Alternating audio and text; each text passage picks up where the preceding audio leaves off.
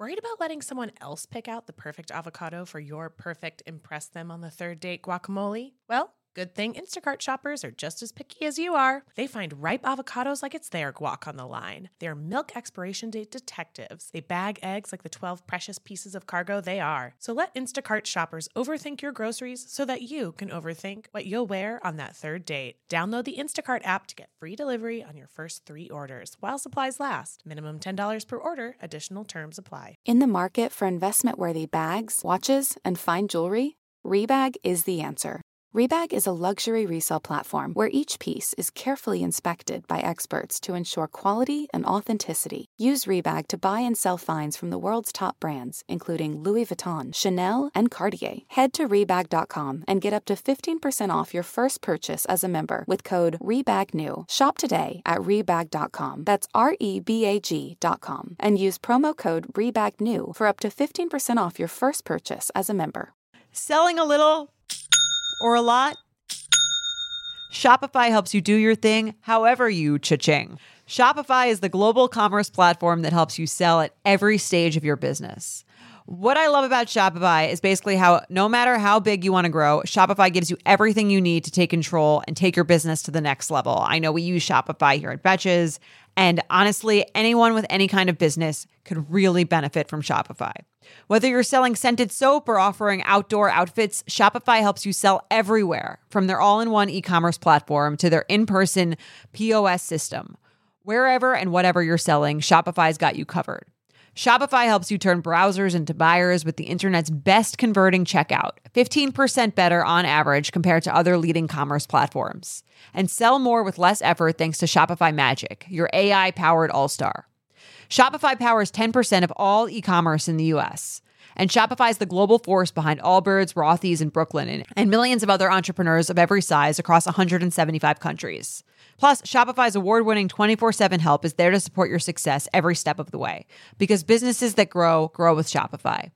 Sign up for a $1 per month trial period at shopify.com/betches, all lowercase.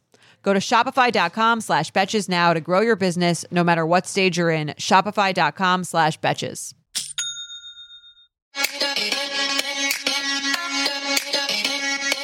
Welcome to So Bad It's Good with Ryan Bailey, the podcast where we cover all the pop culture we love to hate, from the classic reality TV moments of the past and present to the latest Daily Mail headlines and everything in between. We'll dive into all the infamous and notorious messes you can't stop watching. I'm looking at you, Jax Taylor. I'm your host, Ryan Bailey. One, two, three, four, five, break down. Drop it, drop, drop it, drop it, drop, drop it, go, drop it. Stop, stop it, stop it, stop, stop it, go, stop it, stop, stop it, stop it, stop, stop it, go, stop it, stop, stop it, stop it, stop, stop it, stop it, stop, stop it, stop it, stop, stop it, go, stop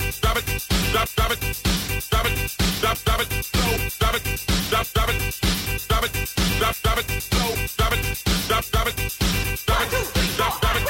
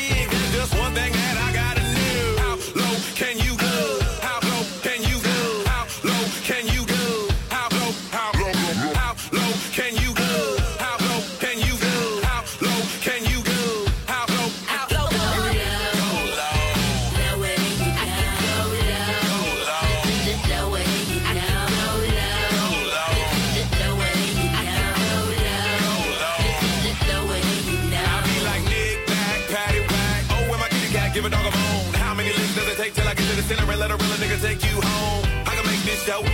Soon as you hear this boat. From ATL, ANTA, all the way down to dope. Put the needle on the record and I'll make her get lower than a Lamborghini. And if she really getting low, then I'ma shoot a video and put it all on TV. Cause I like that French vanilla. And the caramel. But when it comes to chocolate, I know that very well. Asian persuasion, no discrimination. I love how they seem to please us. I wanna take them butter, Rican, vegan, peanut butter cups like Reese's Pieces. Cause I think you a superstar with an ass like that. You gotta do before you make it big. Well, there's just one thing that I gotta do. How low can you go? How low can you go? How low can you go? How low? How low? How low can you go? How low can you go? How low can you go? How low? How low? Go low. Lower than you go. Go low. Go low. Lower than you go. Go low. Go low. Lower than you go. Go low. Lower than you go. Drop it, hit it, dump it, split it, don't stop. Put it in reverse at the back, it up. Let me put some looter in it. Show me what you working with. I'll show you some of this bank roll. Yeah, you a superstar. There's just one thing I gotta know. So you guys, welcome to an all new week. This is So Bad It's Good with Ryan Bailey. This is your pal Ryan. How the heck are you doing? It's Monday. Do not freak out. Yes, we have 5 days to get to that sweet, sweet weekend, but we can do it together. I know we can, but in the meantime, just enjoy the lunacy of this show. Oh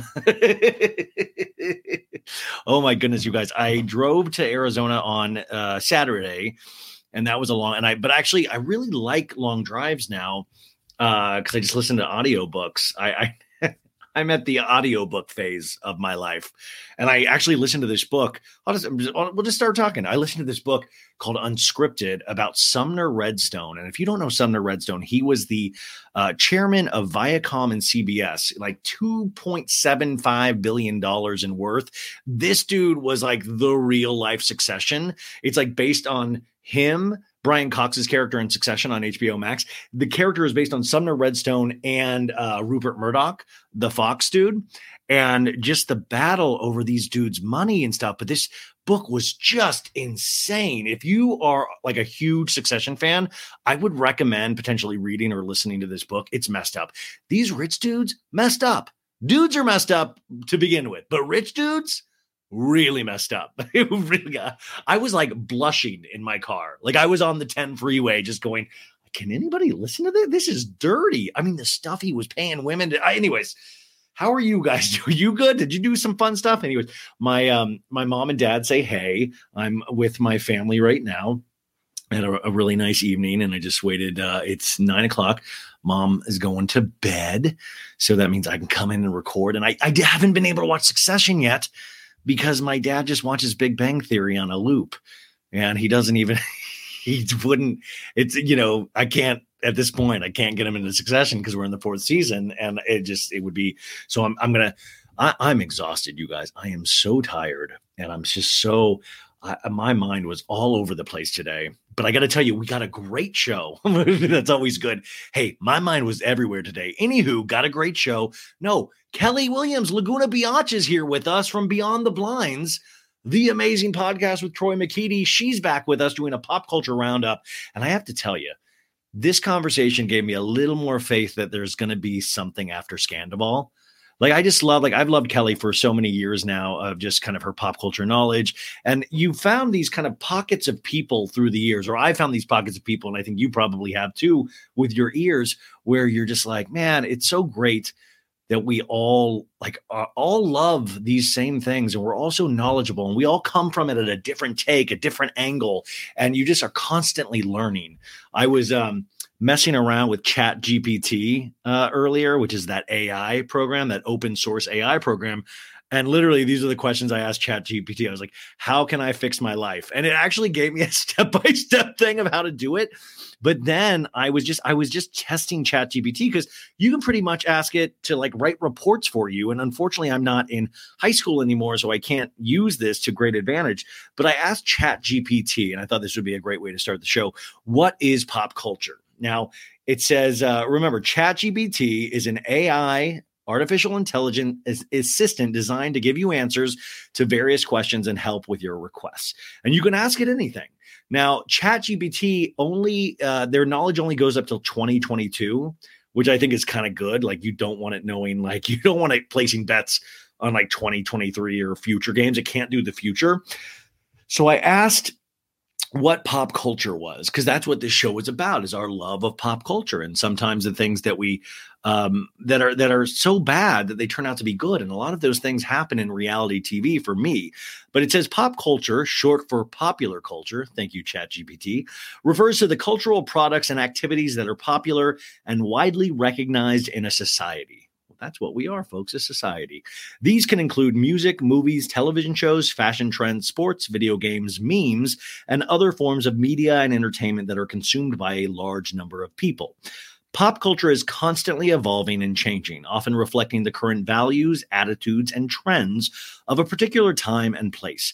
It can also be influenced by factors such as technology, globalization, and social media. Pop culture can have a significant impact on society, shaping people's beliefs, behaviors, and identities, and serving as a form of creative expression and entertainment. Woo! Not so shabby, huh? These things that we like, pop culture, not too shabby. A significant impact on society, shaping people's beliefs and behaviors and identities. Yeah, that's what we're doing, folks. Look at this. We can't just be kicked to the side. We're not the redheaded stepchild anymore. No. That's finance now. That's finance. Pop culture, that's where it's at. So I was like really impressed with ChatGPT. So then I just started going, I was like, hey, can I trust Jax Taylor? And AI said, as an AI language model, I cannot determine whether or not you can trust Jax Taylor, as I do not have access to personal information or experience with Jax Taylor. It is important to remember that trust is earned, and it is up to individuals to decide for themselves whether or not they feel comfortable trusting someone.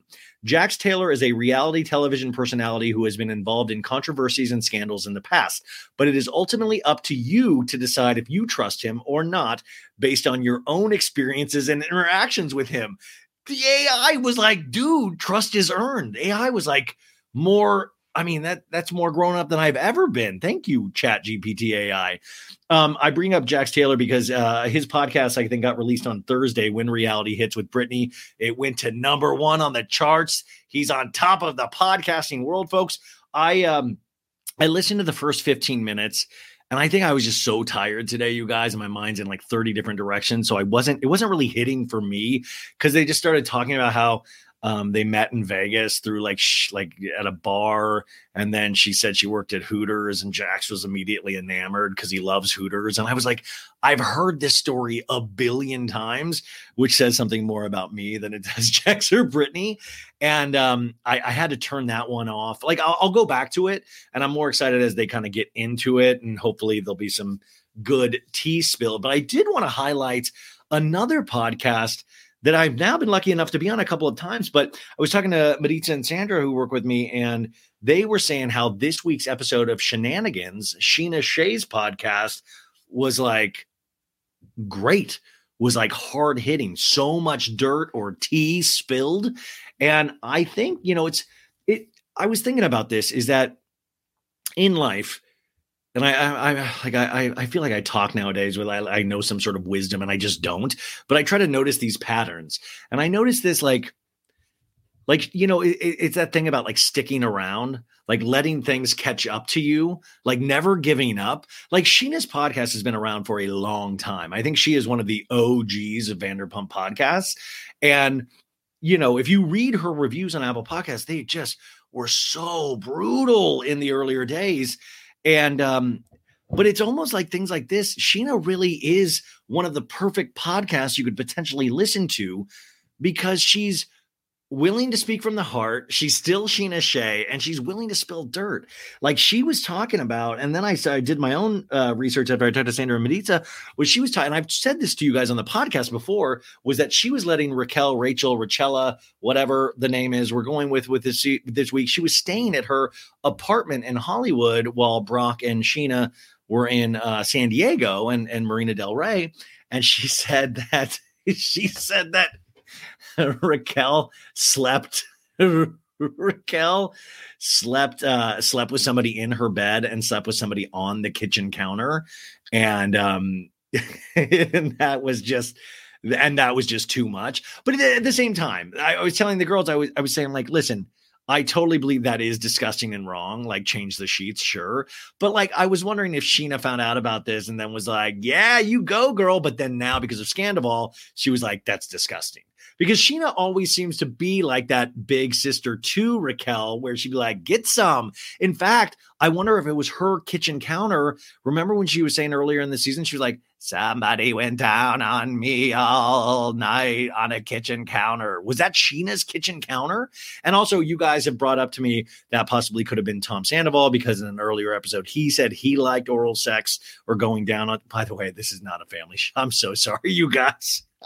I'm talking about this like it's just totally normal and it's adult material. Sorry, I don't think Sandoval would have done that on Sheena's kitchen counter, but who knows? At this point, who knows? Yeah, she didn't wash the sheets, and she made love on the counter that Summer Moon eats on. And Raquel put Sheena's actual address on the restraining order, which is public info, which puts her family at risk. And Raquel also kept turning off her Find Friends location. Like, I share my location with a couple of people. They can always check in on me. And I guess Raquel was turning it off. And one of the nights she turned it off was when she went to see Tom Sandoval in concert, when she said she was going to be with her family. And then all of a sudden she said, oh, I just wound up at the concert because I was getting my hair done. And Scheana was very suspicious because she had turned her location off and was like, where are you? Are you okay? So there was like this steady stream of lies coming from Raquel, probably based around what Tom was telling her to do, but just still wild. And then she had Lala on this episode of Shenanigans, and I was listening to some clips, and it was just very interesting going back and forth because, you know, Lala aside, I've talked about Lala plenty, but Scheana really knows the shit. Sheena's in there, and Scheana really has truly been a really good friend of Ariana's and to Ariana for a very long time. So she was just talking about, and she gets emotional when she talks about it. She says, now I look in Raquel's eyes and I just, she's like demonic, and she's like, and it's what I've always said about Raquel. She's like, there's nothing there. But it's so weird when you're supporting somebody and then they completely betray you or one of your friends, and then that goodwill just goes away completely. She also said at the reunion, Raquel does not cry at all, which I thought was like mind-boggling. Like, how do you not even try to fake a tear? Like, come on. We've seen all those customers. Even Jack try to at least fake a tear. You can't even fake a tear? Give me a tear. Are you like that? We need a tear. Tom Sandoval probably cried enough for both of them. So, and also we got confirmation that it is not Tom and Tom that got into the kerfluffle, even though Jax tried to insinuate it was on the red carpet of the iHeart Music Awards last week, which I did a bit on the show, I think on Thursday or Friday, where he just does these things where he goes on Watch What Happens Live or a red carpet, and Jax just starts lying and be like, yeah, I heard about that. Yep. No, I heard it from the horse's mouth. That's a guarantee. And Brittany will always be like, I didn't know what you're saying, Jax. I never heard that. Like, Brittany isn't like necessarily calling him out on a lie. She's just always confused. She's all like, I never heard you say that, Jax. That's weird. What? And it's like, so I do want to gently say, even if you're enjoying Jax's podcast, if you're enjoying his return to the limelight, be wary of any information you get from Jax, because he does want people to like him. He wants to ingratiate with his new podcast and stuff. So he might be giving information that is potentially not true. So just be wary of that. But I will say, Shenanigans, even when I was listening to clips that I found, there was such a wealth of information that kind of just blew me away in terms of like what she said about the reunion. They talked even about Raquel potentially coming back for a season 11. Do you think that they were both asking if she would do it? They think she will. They know Sandoval definitely will, but this is great. Ariana has laid down a gauntlet where she told everybody, which Lala did at the beginning of the season when she insinuated, she was like, remember that moment on the roof at Sheena's? I told everybody, do not hang out with Randall. And then Schwartz went off and played pickleball with Randall. Well, Ariana said, hey, you can totally hang out with Sandoval and Raquel, but if you do, you don't get to see me. And I think that is such an important thing to lay down for your own mental health and your protecting of yourself. That is so important. And I was so happy to hear that she did that. And Scheana at this point says she would not film with Tom or Raquel. She actually did a scene with Sandoval. You'll see that in one of the final episodes a couple of weeks ago. And she said everything that she needed to say to Tom, she said in that scene. But I am curious, like we were talking about last week, of how do you then, as a producer, we got to put our producers' caps on, even though we're not producers, but we can act like we are. How do we make this? How do we work this through? How do we make this? And I talked with Kelly Laguna Beach today. We talk about this this idea. In reality shows especially, where if somebody's good, somebody else has to be bad. If somebody's bad, somebody else has to be good. Like, and I want to introduce, and we were talking about the idea is that not everything is so absolute, is that there's so much gray in there. Just because Sandoval is bad right now doesn't mean DJ James Kennedy is great. DJ James Kennedy is really entertaining and funny, but DJ James Kennedy also is kind of a horrific person on so many levels. I mean, just... I don't know him personally, but just from the stories you hear from his own behavior, but you know, he packages it in this really funny way. So I'm glad he's on our team right now, but at a moment's notice, just know he would call you a fat fuck and then get on his way, especially if he's had a couple of drinks. Also, I saw this weekend that Ali, his, the love of my life. She was on a reality show on the CW like 7 years ago. I think it was called The Valley. And I'll probably do more of a story on that later this week. Along with tomorrow, I'm going to do a mini recap of this episode of Succession once I get to watch it. I just didn't want to stay up all night because I'm just beat. But we got great shows all week. In fact, I recorded a lot of the interviews last week that you'll hear this week. And I'll do like a little additions here and there because so much stuff is happening. But yeah, Ali used to be on a reality show, I think in 2018 on the CW called The Valley. So I have some clips from that I will play for you later this week. You can probably find them online already, but I found that fascinating. It's just interesting. But I want to tell you, me and Kelly do talk a lot about Vanderpump Rules today, but we talk about so much other stuff. And like I said, it gives me hope that listen, because I was like, man, I'm getting bogged in this Vanderpump Rules stuff because it was the only thing going through my mind as a hardcore Vanderpump Rules fan. But we've got to look beyond, and we got to look what is interesting us, what's of interest to us these days. And I'm asking you guys, let me know what's of interest to you guys. Like, leave me comments or email me at SoBadIt'sGood with Ryan Bailey. Like, let me know what you're interested in because we get to talk about Justin Bieber, we talk about Selena and Haley, we talk about. The Hills, we just kind of go all around the map. We talk about Taylor Swift a lot. We talk about Harry Styles. This was just a good old fashioned pop culture discussion. And we talk about the future of pop culture discourse. And there's nobody better out there than Kelly. I mean, we just got a good crew of people that constantly are on this podcast and that do their own podcast that I'm very lucky, you know? And I always think about this because I'm, you know, there, obviously I'm a weird guy. Like I don't like to go out a lot anymore. Well, I mean, I really can't, but this is my time to interact with people. And I've got to make sure that I try to interact with people more than just here. But it's such a blessing when I do get to talk to the same people again and again over the years and see how people grow and just the confluence of ideas. It's very, very exciting. Also, I wanted to mention Real Housewives of Atlanta had a 3-minute preview that I think Thursday it was released, and we got all the regulars. We have Sonya, Marlo, Kenya, Drew, which by the way, in the preview, the cameras are rolling when Drew and Ralph split up, which I think that has been a long time coming. I'm very excited about that. And you guys, I mean, She by Sheree Whitfield is in this. They're talking about dating, but Kim Zolciak pops up in a scene. And Kim, if you've paid attention to any of her struggles with keeping her house from being in foreclosure, she needs this. I'm so excited to see the Kim Zolciak scene because she's got to bring it, because I think Kim Zolciak needs her appearance on this to go good. You ever get that feeling where you're like, I hope they can relax enough to make it good and not be so desperate and on top of it? We used to talk about that in acting, of being on top of a performance. Like you're not you're not just relaxing into something where people can believe you. Like we'd always say, being too on top of something where it's like, dude, chill out. You're too on the nose. Like you want this too much. You need to relax. So Kim Zolciak appears. It starts off the trailer in kind of a meditation retreat of some sort. We've seen this used time and time again in Real Housewives of Orange County with Shannon Bedore and the gong on the head. But this is how they do the trailer, is that through the 3 minutes, they keep coming back to this scene of whatever they're doing at this rejuvenation clinic of some sort. And listen, they're all fun, funny ladies. The Drew stuff made me, because I start about a minute and a half into it, my mind started to wander. And I was like, I don't know if this is getting me super excited. Like, I like all of these ladies, and regardless, I'm going to watch every episode.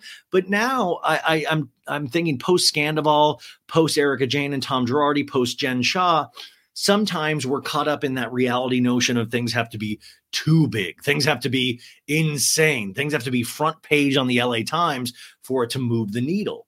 And I'm trying to argue is that, like Real Housewives of Miami, what we saw this season on Peacock is they played it beautifully. Like you had the Lenny Hochstein-Lisa mess, of course, but then you just had really good character work of all of these ladies, and not all these ladies getting together. There was tons of fights, but it was just this beautiful blend that I was watching it with my friend Jessica last night, which I'll tell you about in a second. And she had not seen the season, and she was just like really loving it. And I was like, this kind of brought me back to being excited about the Housewives, is not even tempering expectations, but getting back to the root of it, which is just these strong, beautiful women that all have really unique personalities and that bring a sense of realness, that we can trust who they are and what they're doing. They're not performing for us. And that's what I hope Atlanta is. I cannot get that vibe from the trailer. The trailer made it seem a little low key. The Drew Ralph stuff seemed very dramatic. And there were some other moments that I was like laughing at with Kenya and Sheree.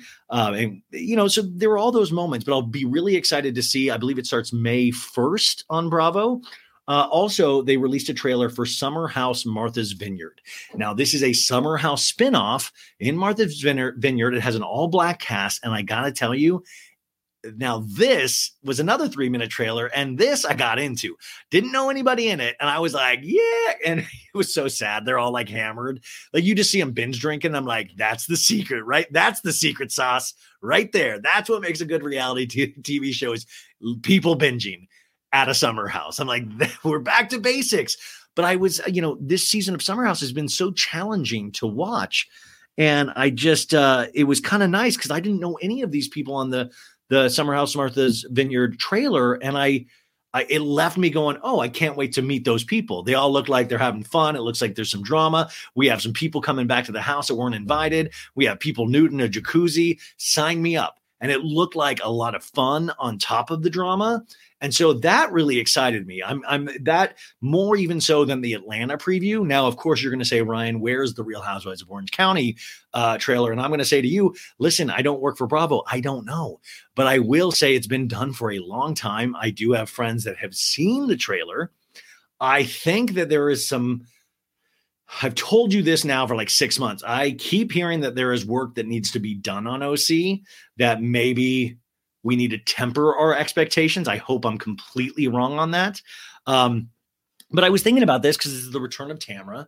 And I was thinking about that when you return to something that you wanted to return to for a while. Going back to what I was just talking about, being on top of a performance, is there a world in which it took Tamra a little bit to adjust? Like, did she go too hard in scenes because she was trying to make something happen? When people are trying, I'm curious what the issues are. Was it that Heather DeBro? In fact, I went to the OC panel at BravoCon, and you could tell there was something, Taylor Armstrong is going to be with us this season. And there was a lot of rumors that she was a friend of, and they were bumping up to full time. And then Gina was being bumped down to friend of. So it just seems like a lot of stuff has come out of that it might not be the best. But who knows? I'm hoping to see that trailer by the end of this week. So cross your fingers. Hopefully I'm totally wrong. And remember, trailers, they should at least show a little bit of excitement, because they can totally, like, how many movie trailers have you seen that the trailer looked amazing and then the movie was just shit? So trailers should be the best. Trailers are meant to get you excited, meant to get the buzz going on. So hopefully we'll just get a banger of a trailer. Also, Freddie Mellencamp, I don't know if you're I think she was on, she was like a friend of on Beverly Hills. Is that it? Yeah, I think she's like Bruce Springsteen's on. I don't know. She was on the show at some point and she's a podcast now. She said she was asked to come back to Beverly Hills to film. And I was like, is it like a waiter? Like, I mean, were they at like a country club? Like, we were like serving drinks? What in what capacity? But I will say, if you're going to let everybody else back on Beverly Hills, if you're going to let Denise, if you're doing stunt casting where you're bringing Kim Richards in, which I love, I'm so excited. Why not? Throw her in. Throw Freddie in and see if Freddie can bring it. Because I feel like Freddie wants it so bad that she might come in and just faceplant because she's going to try so hard to make a meal out of a tiny moment. But once again, remember, these are just my opinions. But we've seen over the last 3 years that my opinions usually are completely 100% correct. I'm joking. I can already see people rolling their eyes and sending me mean comments. Stop. And speaking of Beverly Hills, though, Brandy Glanville had a little bit of a tweet storm 3 or 4 days ago. And I wanted to talk to you about this because it genuinely she genuinely worries me in no kind of joking way, because of course, Ultimate Girls Trip season 3 is airing right now. I'll be doing another recap this week. I had so many amazing people reach out to me about notes. I'll be writing you back this week when I'm at my parents. But thank you so much.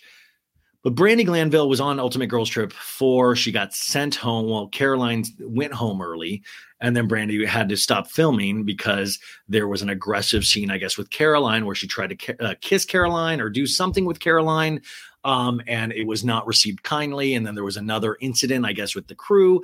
So a lot of things supposedly added up. So she tweeted 2 days ago, she wrote, she said, I can speak on anything I want to speak on. I'm not reading these in the right order.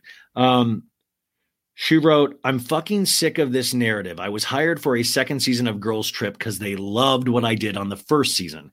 I was told to bring the party just like before, and that's exactly what I did, and I was punished for it. It feels like a fucking setup. It's BS, and Caroline was fine. Those are my statements. Yes, I'm pissed off. Yes, this has been life fucking ruining, and I'm not going to be responding to anyone commenting. I can speak on anything I want to speak on. It was at the end of an 18-hour workday at our belly dancing party, and I'd like to see footage on it beforehand, as both myself and Caroline were very intoxicated. I am not suing anyone, not Peacock or anyone else for that matter. So you can tell a very angry Brandy Glanville. But I said this to you guys a while ago. I said when this happened, it's hard because production encourages certain types of behavior. They want to see you pop off. They want to see you really go for it because those make really magical moments. The thing with Brandy, though, is that I think we've seen, and Dorinda, you can put her in that same camp sometimes, is that it goes too far, and they never really seem to understand that there is potentially a problem with their behavior.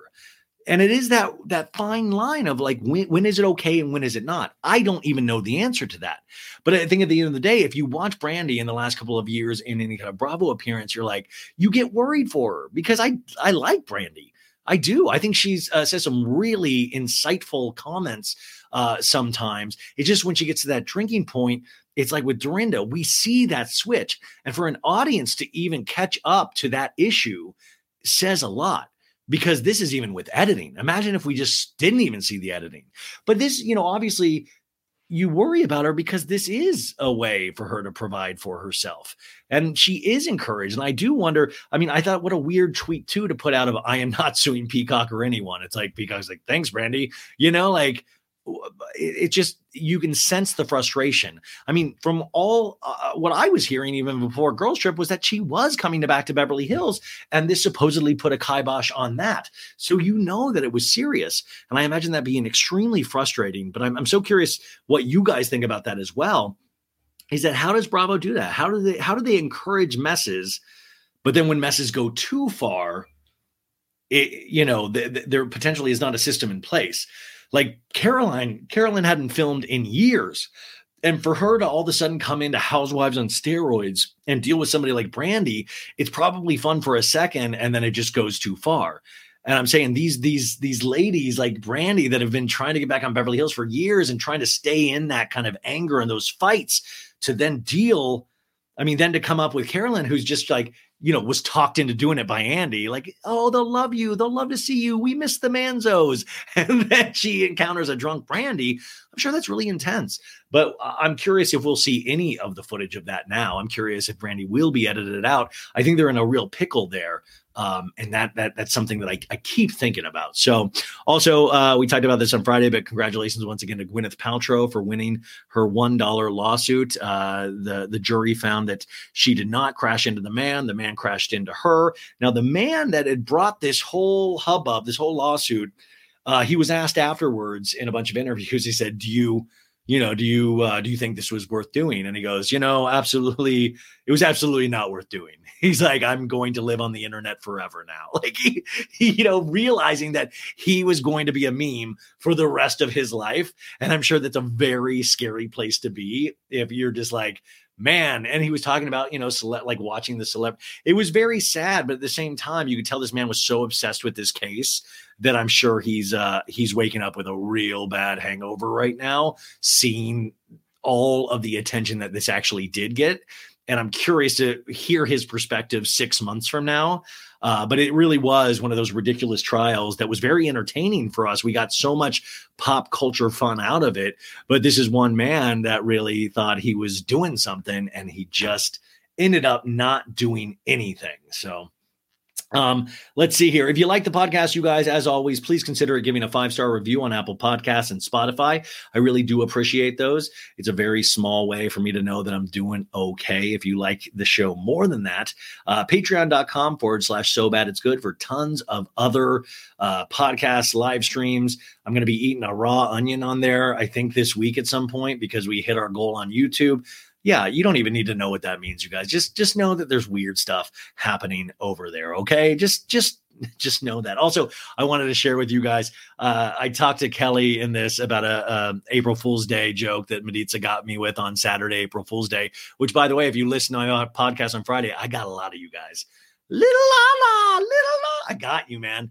But Sandra and Mediza teamed up and did another prank on me, and they provided documentation that Tom Sandoval had joined our Patreon at the level where I would have had to done a podcast with him. And I was like trying to act like cool. I was like, okay.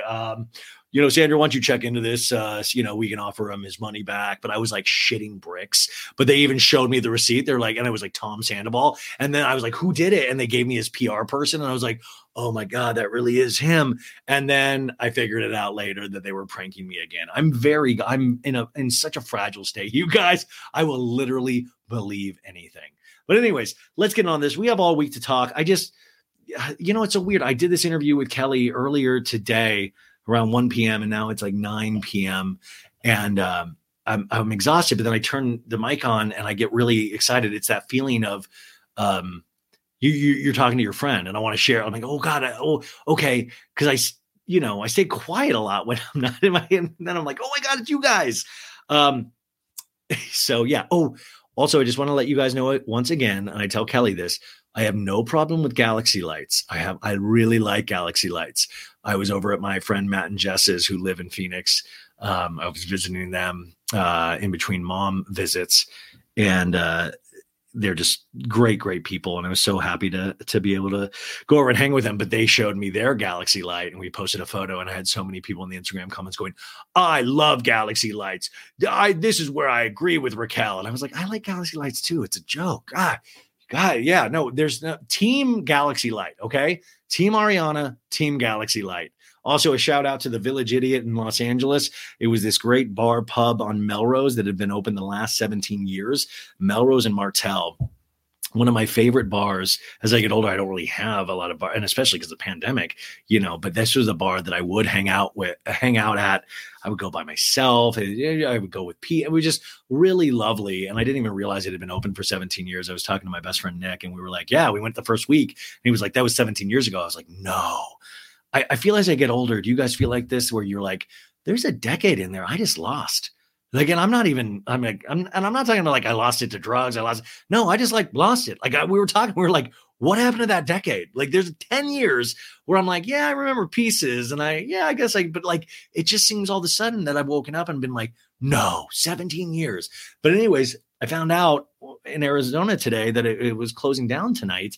And that just sucks. I would have visited before I came back. It really did have a special place in my heart. I had so many good memories there with great people. And, I took my mom and my dad there. I've taken if you guys live in Los Angeles, you guys might know the bar I was talking about. And I was talking to Courtney from Two Judgy Girls. She was over there tonight. And she was like, get here right now. I was like, I can't, I'm in Arizona. But then I know Ariana Madix went to the Village Idiot to pay her respects tonight as well. So I thought that was cool. And she looked amazing from word on the street. So just know she looks amazing. That's amazing. And you guys are amazing. I hope you have the best week ever. This is the start of it. I know sometimes you guys just listen to the first episode and you'll listen to the end, but there's a lot of great episodes in between. Remember, those episodes are always here for you. They're free. All that we ask is that you sometimes listen to the commercials, and like today, the sponsor, maybe consider getting something from the sponsor. They're really good people and sponsors and all of these things. I really like them. So consider helping out the show in that way. But if not, I just want you guys to know, I'm just thinking about you, and have a great week. And without further ado, here is the Laguna Beach herself from the amazing podcast, Beyond the Blinds. It's Kelly Williams. You guys, welcome to your week. This is your pop culture roundup. Listen, I'm at my parents' house right now. Everything's just crazy. It's insane. Vanderpump Rules, that universe is falling apart. Everything is falling apart, but So Bad It's Good is your one constant. I mean, we have another constant because we have a guest with an amazing podcast with us today as well.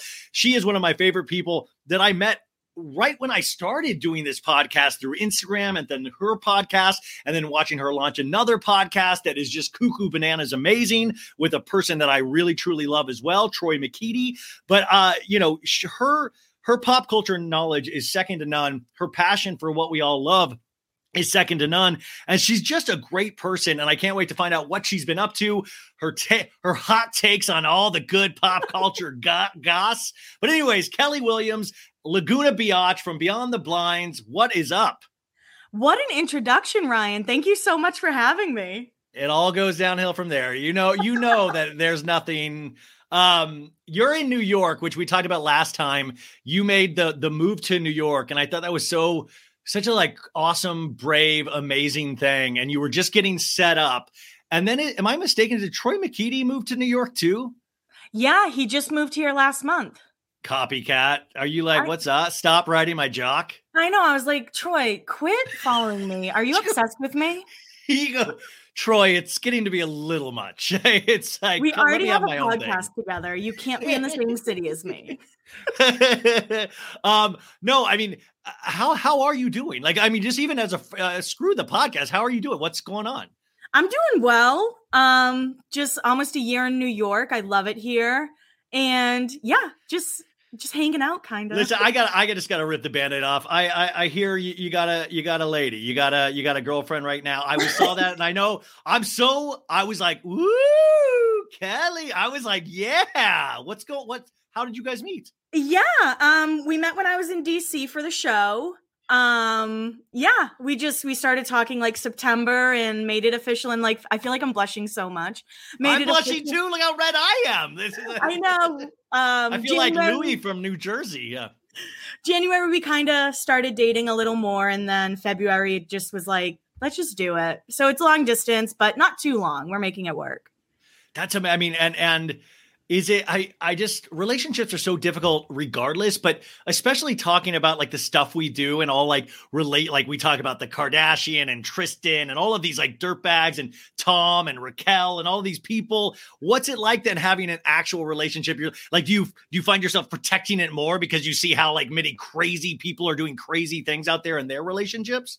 Yeah, maybe I do it a little bit more, but honestly, like, I feel like I'm the red flag in this one. So I'm trying to do better.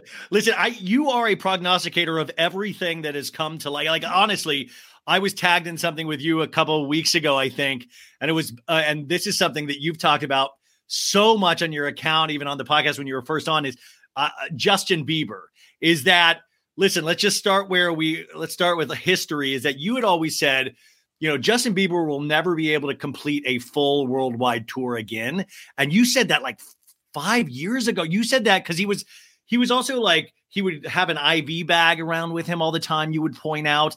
And true to form, he canceled his worldwide tour again. Right. And now there's rumors, like maybe a blind item or two, that he sold his music catalog for $200 million, supposedly, and he is going to retire from music. Is there any more things that you've heard about that or shed any more light on what that is?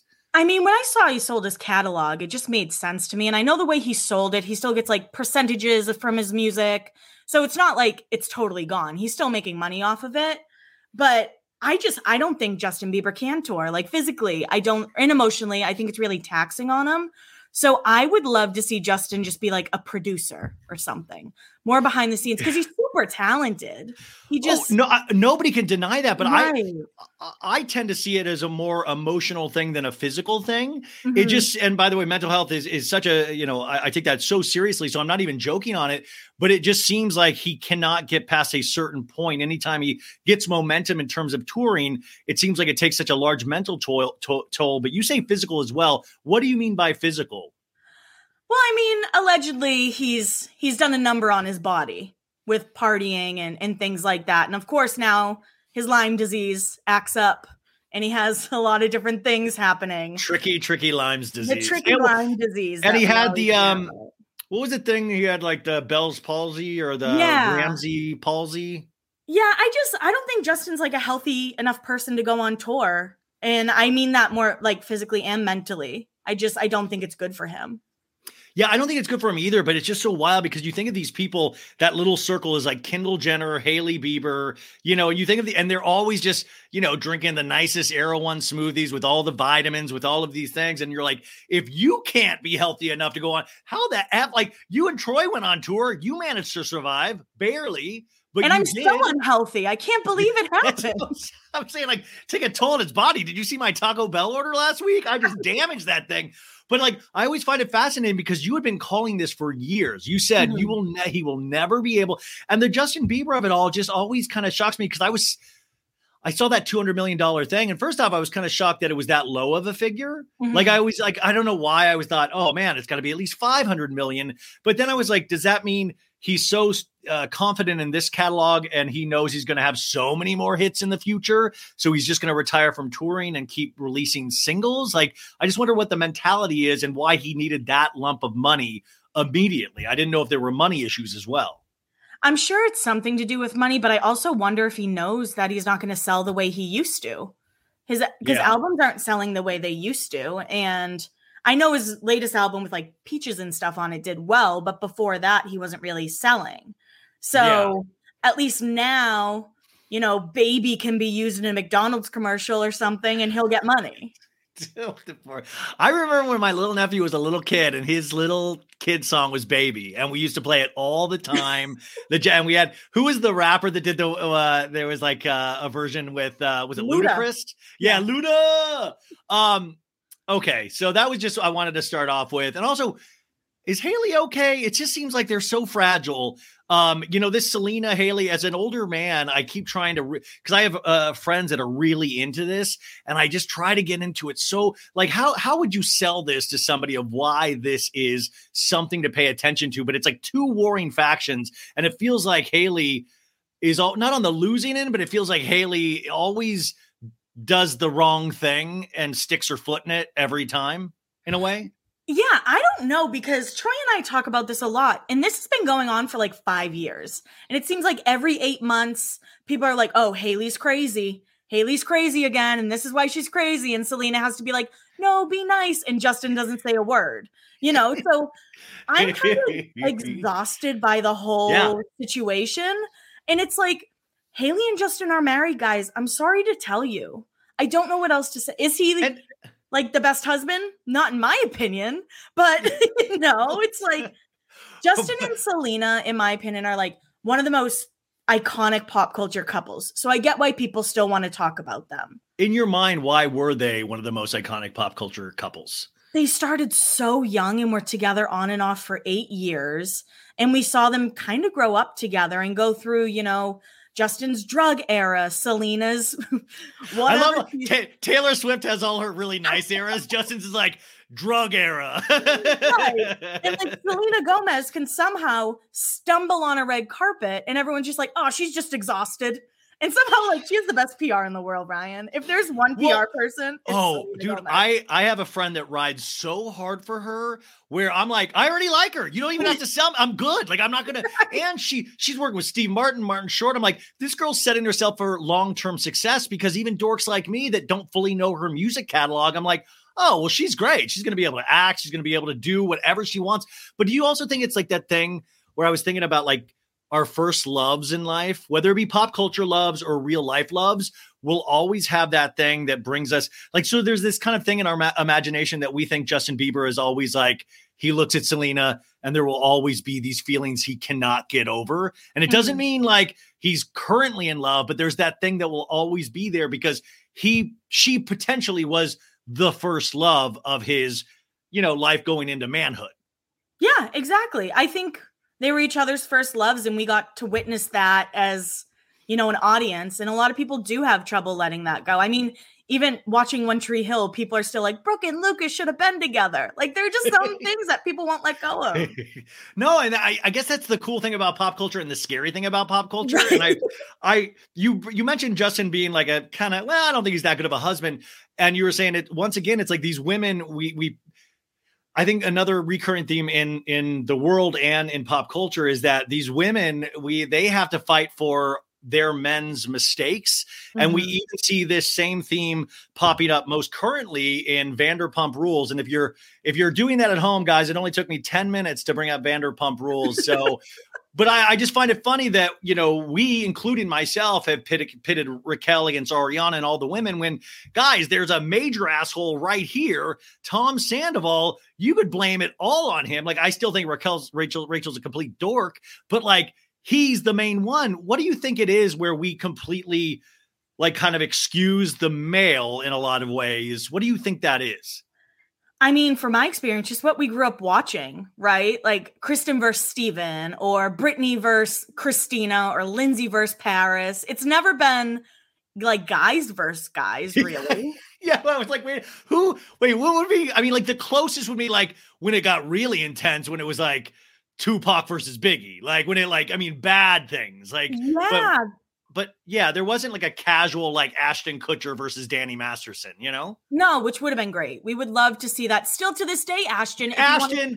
It's okay to step up. If you want to step out against Danny Masterson, Ashton, the floor is yours. Because by the way, you know this.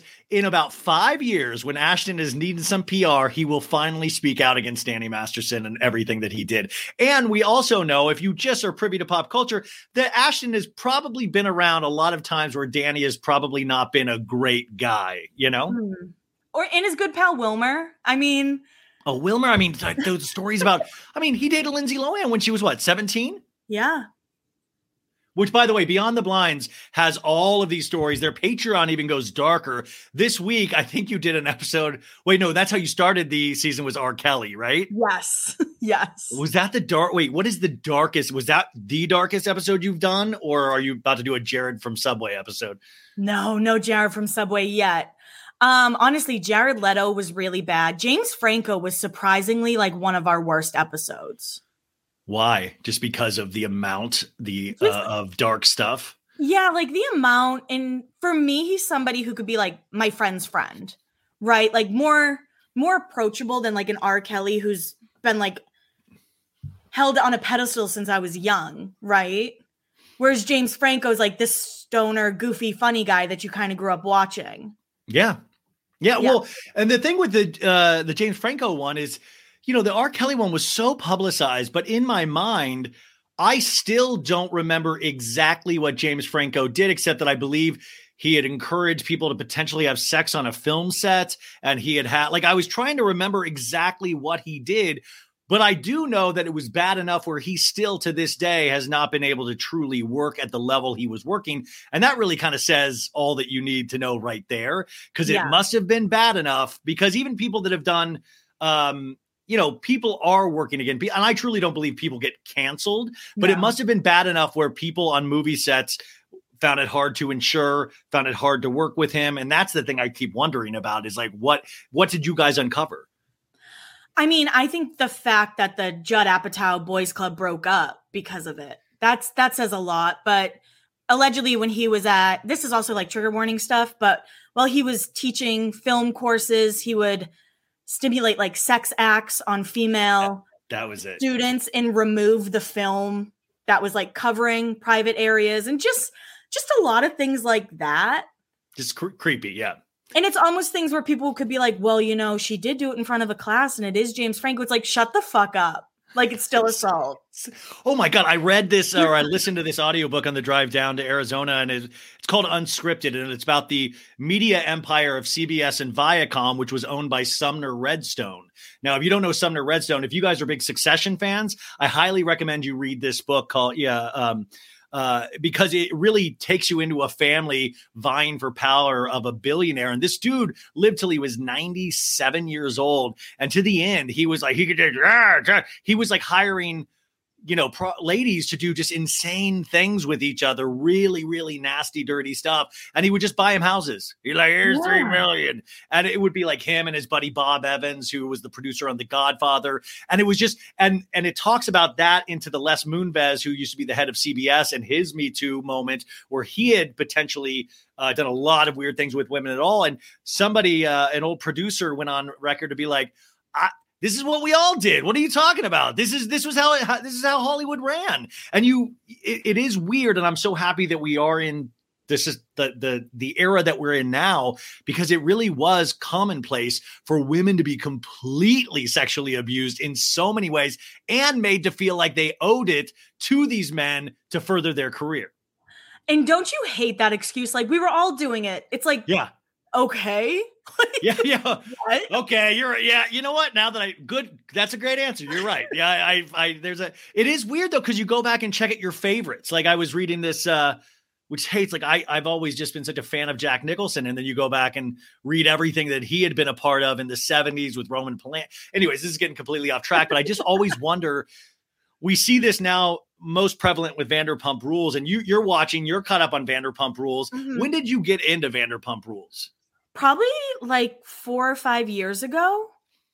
Okay. But so you've grown into this. Yeah. I've watched it a little bit earlier than these seasons, but I have seen like all the seasons. What is your and by the way, my heading, if you're watching this elsewhere, is Ryan Galaxy Light Bailey, because you put a Galaxy Light on your Instagram story last night, Kelly, and I put one on my story as well because my friends wanted me to show. I want to preface this by saying I really like the Galaxy Light, and I would consider owning a Galaxy Light, but I will never not be making fun of Raquel for the Galaxy Light. So there's a big distinction. But I like Galaxy Lights. So everybody in my DMs going, oh, I love Galaxy. Like, I like Galaxy Lights too. I don't like Raquel. What is your take on this whole scenario? Were you shocked, or were you like, yo, that's Vanderpump Rules? A little bit of both. Because I always kind of saw Tom, and I'm not condoning cheating. I've just, the past few seasons, maybe saw them as more like a business than a couple. Like they have a lot of businesses together. They do a lot of things together. They're on the show together. And they also seemed like a great couple that you're kind of rooting for. You know, it's really cool that Ariana didn't want kids and Tom was okay with that seemingly. And, you know, that's kind of what we saw. I'm shocked that Raquel went from like puppy party to this. But you got to make sure when you get a puppy party invitation from Raquel, you go. If not, she will destroy your life. She will find a way to destroy you. And I think I would love your opinion on this, because one thing that's really bothering me is now everyone's getting an excuse, right? Like Lala now has an excuse to be super mean. And even when they were making fun of her Galaxy Light, I was like, this is fun. You guys just aren't having fun. And okay, wait. I have a piece of information about the Galaxy Light. Okay. I had Katie Maloney. I talked to Katie Maloney and she said, I like the Galaxy Light too. She said, the deal was, what was so weird was she was blasting EDM music like it was the Sahara Tent at Coachella at 5 a.m. She like, that was the weird part. Galaxy Light, don't even care about. Okay. But the blasting. So, and listen, I accept why Katie totally dislikes Raquel, but in these scenes, like we say, if this hadn't have come out, Lala looks like a creep. Lala looks like a bully creep that sometimes I just, it's such a show with her.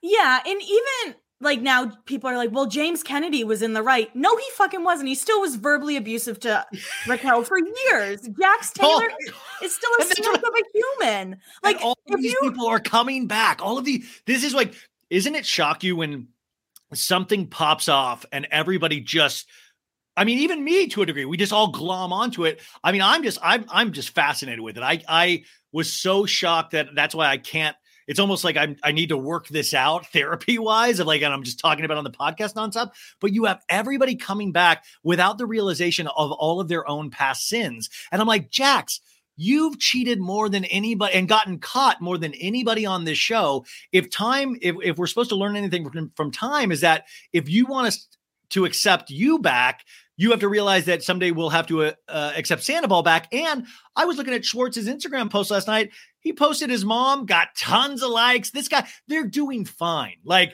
nobody cares truly. Like there is no punishment for cheating in this world on a woman. No, absolutely not. And I think people also forget, like, Ariana hated Jax, and he was always dismissing her sexuality. He was dismissing her mental health, everything. And people are like, well, look at him. He was like texting Ariana now. I'm like, shut up. Stop. He's texting Ariana, and then he's posting it so we can see it. You know what's like a nice thing to do is just doing something and then not telling people about it. Like, you know, just doing it. He was caught lying like 3 or 4 times during his Watch What Happens Live. So I guess, okay, you noticed that as well, right? Yeah. So I guess that like, I don't think what Schwartz and Raquel did is right. I think, or not Schwartz, I'm sorry, Sandoval. I think it's so fucked up. But also you can't just be like, well, everyone else is okay. It's like, no, James is still a monster. James called Raquel's mom a fat fuck. He even like his go-to thing in any Vanderpump Rules episode, if he ever wants to hurt somebody, he'll call them a fat fuck. And he does this like, and that's what scares me. It's like, dude, if I ever make DJ James Kennedy mad, I know exactly what he's going to say to me. He's like, Get on the treadmill, you fat fuck. Nobody can get your big ass belly. Like he's not, I love how we just say, okay, this person's good and this person's bad. It's like, there's so many different shades of gray here where it's like, Sandoval's really bad. DJ James Kennedy, really bad. He might be really funny, but really bad. Exactly. So I guess I wish more people saw that. But yeah, and also like Schwartz gets away with everything because he just plays like almost an Ashton Kutcher role. He's kind of like, well, shucks, I don't know what happened there. I don't know. My penis fell into another. Oh, man. Oh, I don't even remember it. He aw shucks his way through life and people buy it. Kelly, that's exactly it.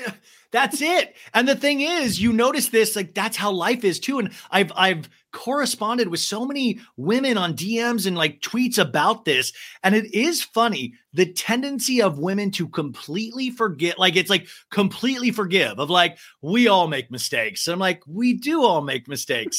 I forgot to pay taxes one year. Like I was a mistake. Like, but cheating on somebody over 7 months with a close friend of that person, that's more than a mistake. That almost comes into like an evil category.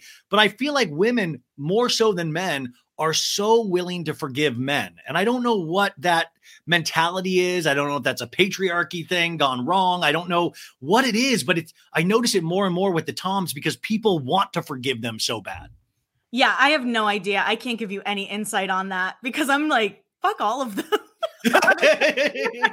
Well, as somebody who loves Blinds, TMZ, like we're getting some of the best TMZ reporting in terms of like walk-up interviews.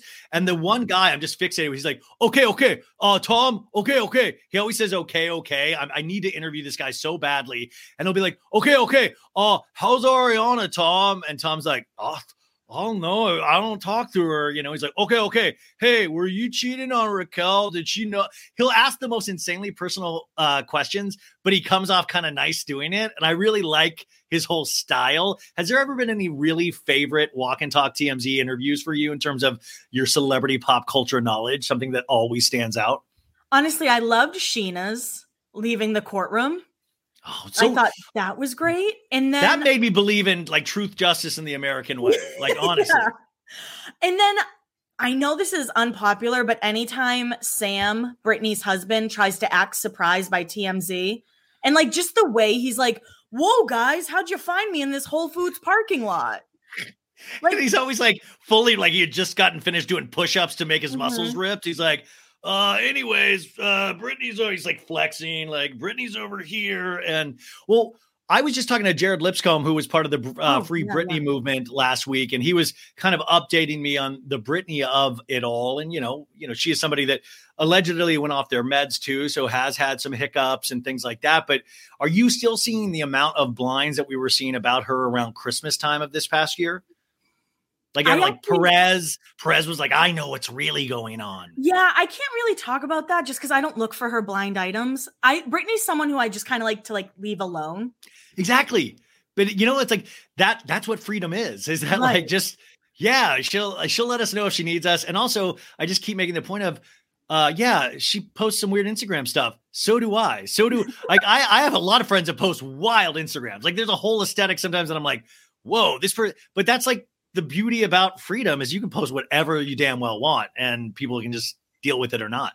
For sure. And luckily I have Troy. So if I have any real hard hitting questions, I'm just like, hey, Troy, what's going on? What is catching your fancy lately? What have you been obsessed with? Or what have you found peculiar in pop culture lately? Honestly, I don't know if this is pop culture, but I just flew through the Below Deck seasons. Like I was like a mad woman, but also Kelsey Ballerini's divorce. I was very interested in that. Okay, this is where I know I'm fully getting older because Kelsey Ballerini, like I'm all of a sudden hearing Kelsey Ballerini everywhere. I was like, who is this girl? I knew she popped up in an episode of Southern Charm where she won an auction with Craig Conover from Southern Charm. But this divorce, she wound up on like Call Her Daddy. And all of a sudden I'm getting Kelsey Ballerina'd out. I didn't even know she was a singer. She wound up on SNL. Still don't know. I couldn't tell you a song that picked out of a lineup. Who the hell is she and why should I care? I mean, I've been a fan of her for a long time. She kind of blew up right when I moved to Nashville. And I ran into her. So she's the real deal. She's not a record. She's not an industry plant. No. And she's also signed to a really small like indie label, which I like. And she hasn't like jumped the ship yet. But I love when women get revenge because Morgan Evans, her ex, went right on the Bobby Bones show and was like, I'm so heartbroken, blah, blah, blah. Here's a song. Like it's called When Was It Over? And everyone was like, poor Morgan. Then Kelsey releases this EP and just shits on him. And everyone's like, I can't believe Kelsey did that. I'm like, he's the one who went on a media tour promoting their divorce a week after it happened. Okay, you sold me. Wait, first off, what the hell is a Bobby Bones show? First off, I'm like, Bobby, who is Bobby Bones? It's no good, even though people are going to be mad that I said that. He's kind of like the country music Ryan Seacrest. Hey, this is Bobby Bones coming out. Okay, Bobby Bones, great. But they have dueling revenge albums? They have dueling songs about each other's relation? Their relation? Fully in. And did this guy, was he a cheater? No, he wasn't. But he was like 9 years older than her, I believe. They got engaged after 9 months after meeting. And again, I've been a Kelsey fan for a while. And I always thought it was kind of like, weird. He kind of would like open up for her on tour and you know how all like fan groups have their own name. Yeah. So hers was the Legends. She always says like Legends. And then he started calling his fans Legends. And I don't know, there was just a lot of, in my opinion, coattail riding. That's like Tom Sandoval hopping on Ariana's drink book, her cocktail. Exactly. That's exactly what it is. Get your own idea, dude. But then she went and started dating. Is it Chase Stokes? Yeah, they have some spotted together. They have some interesting paparazzi pictures, and it looks like completely fake. You mean completely? Yeah, staged? I don't know if they're a fake couple, but they're definitely loving the photos being taken of them. I was thinking of that too in regards to Selena Gomez, the rumor with she's potentially dating Zayn right now, and I was like, because we had that rumor about the Chainsmokers guy, and we had I'm like, do any of these people ever in real life? Do you ever consider just not dating, and also dating somebody that's nobody knows, like just Randy from Starbucks? Like, why does it always have to be somebody huge? And that sometimes leads me to believe that it's fake. You know, when it's like the guy from the Chainsmokers, then Zayn and all of this stuff. Do you believe that Selena Gomez is dating Zayn? I hope not. Just because Zayn's very troubled. Zayn's a very troubled man. And so allegedly. Is Selena. So is Selena. Selena doesn't get as much heat, but Selena's, you know, And I know people love Selena, so I feel like brave saying that on this podcast. Yeah, guys, whatever Kelly says, I do not endorse, and no way to so bad it's going to endorse these opinions. No, but I just wonder, like, who, like, what is that desire to keep dating famous people? I mean, we see it time and time again. Even like Emrata in this past week, there was the big stuff with Harry Styles and Olivia Wilde, where she was caught in Japan. She was out in the open making out with Harry Styles. I wonder what that desire is to just hook up with famous people. I think right now it's kind of like a camp thing. I think it's kind of like, no, now people can tell what PR is. Let's be the most PR we possibly can, because it still makes the people talk. Well, we were talking about earlier about in terms of there's so much negativity surrounding pop culture sometimes now. You know, I think it comes from a great joy. But right now I feel like, and myself included, I feel there's so much anger out there. And also, I don't know if I would love your opinion on this, is I was talking about this concept last week of everybody is a pop culture commentator now. Everybody is a pop culture expert. Like, I can't go on Instagram or Twitter or like that without like 30 new accounts and be like pop culture historian, pop culture critic, pop culture this. And I'm like, should we start giving out licenses for this stuff? Should this be regulated by the government in some way? Because, I mean, are we all just critics now? Like, I mean, there were people like us that I've been talking with you and Troy and all this stuff for like so many years that we were obsessed with this. But now it just seems like everybody's obsessed with it. Everybody, but not even in a way of, I just like to listen to shows and read the magazines. They want to be involved in the aspect of talking about it, dissecting it, and all that stuff. Do you love that aspect of this? Do you feel any of that? Yeah, I think it's great. You know, I think when you have a pop culture discussion, especially on like a podcast like this, Ryan, you have a huge audience, right? I think, you know, we talk our opinion, so people should be allowed to express their views too. But it definitely does feel very oversaturated.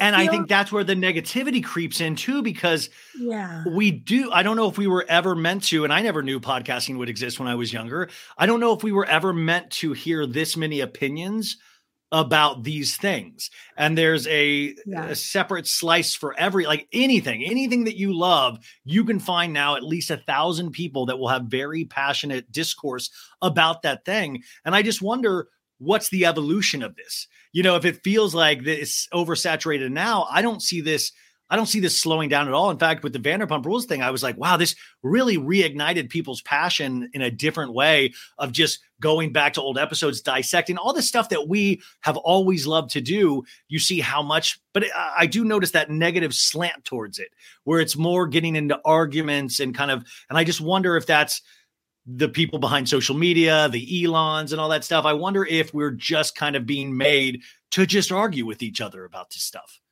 Yeah, I don't think people like to listen anymore. I think people just wait to speak. You know, sorry, say what you said again? Exactly. Like, say if I had like an opinion on Hailey Bieber and you disagreed, you and I could probably have an okay conversation back and forth. But a lot of people, I think, hear that and immediately they're like, oh, Kelly said fuck Selena Gomez. And that's not what I said. Yeah, exactly. Well, that's the thing. It's not that cut and dry. Like I said earlier, there's so much gray. And I think that's where we could really kind of that's where I think what would be really cool to start studying in pop culture is that gray. We're so used to absolutes. It's like DJ James Kennedy has to be good if Tom Sandoval is bad. And it's like, no, they can both be bad and they can both eventually work towards being good. But I was thinking about that concept earlier. And you know, this just from being a Laguna Beach fan and stuff of like on the TV shows themselves, they're never, you know, these aren't teachable lessons. Like the characters never learn lessons on the show. Like we might by accident learn lessons, but that's a bedrock foundation of any reality show is that these characters will never grow. Even in Vanderpump Rules, you had season after season of Jax Taylor saying he's a work in progress, but he kept doing the same mistakes over and over and over again. And I just wonder if for some reason, when you get on a reality television show, you're kind of stuck in Arrested Development. Like you freeze at the age that you started on TV and you never grow past that age. That's so interesting. That would actually make a ton of sense. Right? Like I was thinking, because you started off as just the biggest lover of Laguna Beach and the hills and stuff like that. And to look at the cast now, which I feel like they're at the age of Vanderpump Rules, where they're at right now, but they've already been on the show 20 years, is that now they're all getting handed podcasts and doing, by the way, I love that it used to be reality television might've been a feeder system into actual television. Now reality television is a feeder system into podcasting. Folks, now is my favorite time of the show where I get to talk about our sponsor this week. And this week, So Bad It's Good, it's sponsored by our friends over at Thrive Market. That's thrivemarket.com.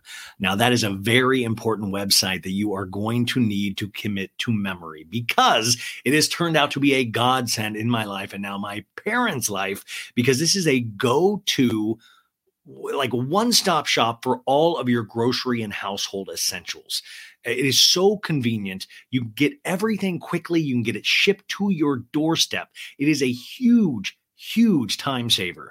Now, I was looking at this and I was like, is this going to be good for me? And then you go to thrivemarket.com and it just immediately is the coolest thing, because you can kind of shop by aisle. You have your food, you have your meat and seafood, you have your beverages, you have your soups, meals, and side dishes. You have your condiments and sauces. You got your snacks, your baking, your grains, pasta, bread. You got your ghee, your oils, your vinegars. You got your candy and chocolate. You got your canned and packaged food and spices and seasoning. It literally continues on, folks. This really is a one-stop shop, and it is kind of also a one-stop shop in its commitment to a healthier lifestyle for you. They even have some of my favorite brands, like even in the frozen meals, Amy's. Have you ever had Amy's frozen meals? I love them. They're vegan and they're just kind of really delicious. But you can order chicken from them. You can order cuts of. I'm looking at it right now. You can order organic chicken tenders delivered directly to you. You can order pork. You can order grass-fed ground beef patties. This truly has it all. I mean, it has your oat milk. You can get chocolate. It kind of is everything cool in one place. And as a Thrive Market member, I save money each and every single order. On average, I have saved over 30% each time. In the last order, I saved $23. And it was delivered directly to me. These are kind of huge savings. And I got to tell you, anything with a very easy to use website is A++ in my book, because I'm just like hitting buttons and stuff, but this is so easy to navigate. Plus, like I said, you get the extra savings when you put your favorites on recurring deliveries with AutoShip.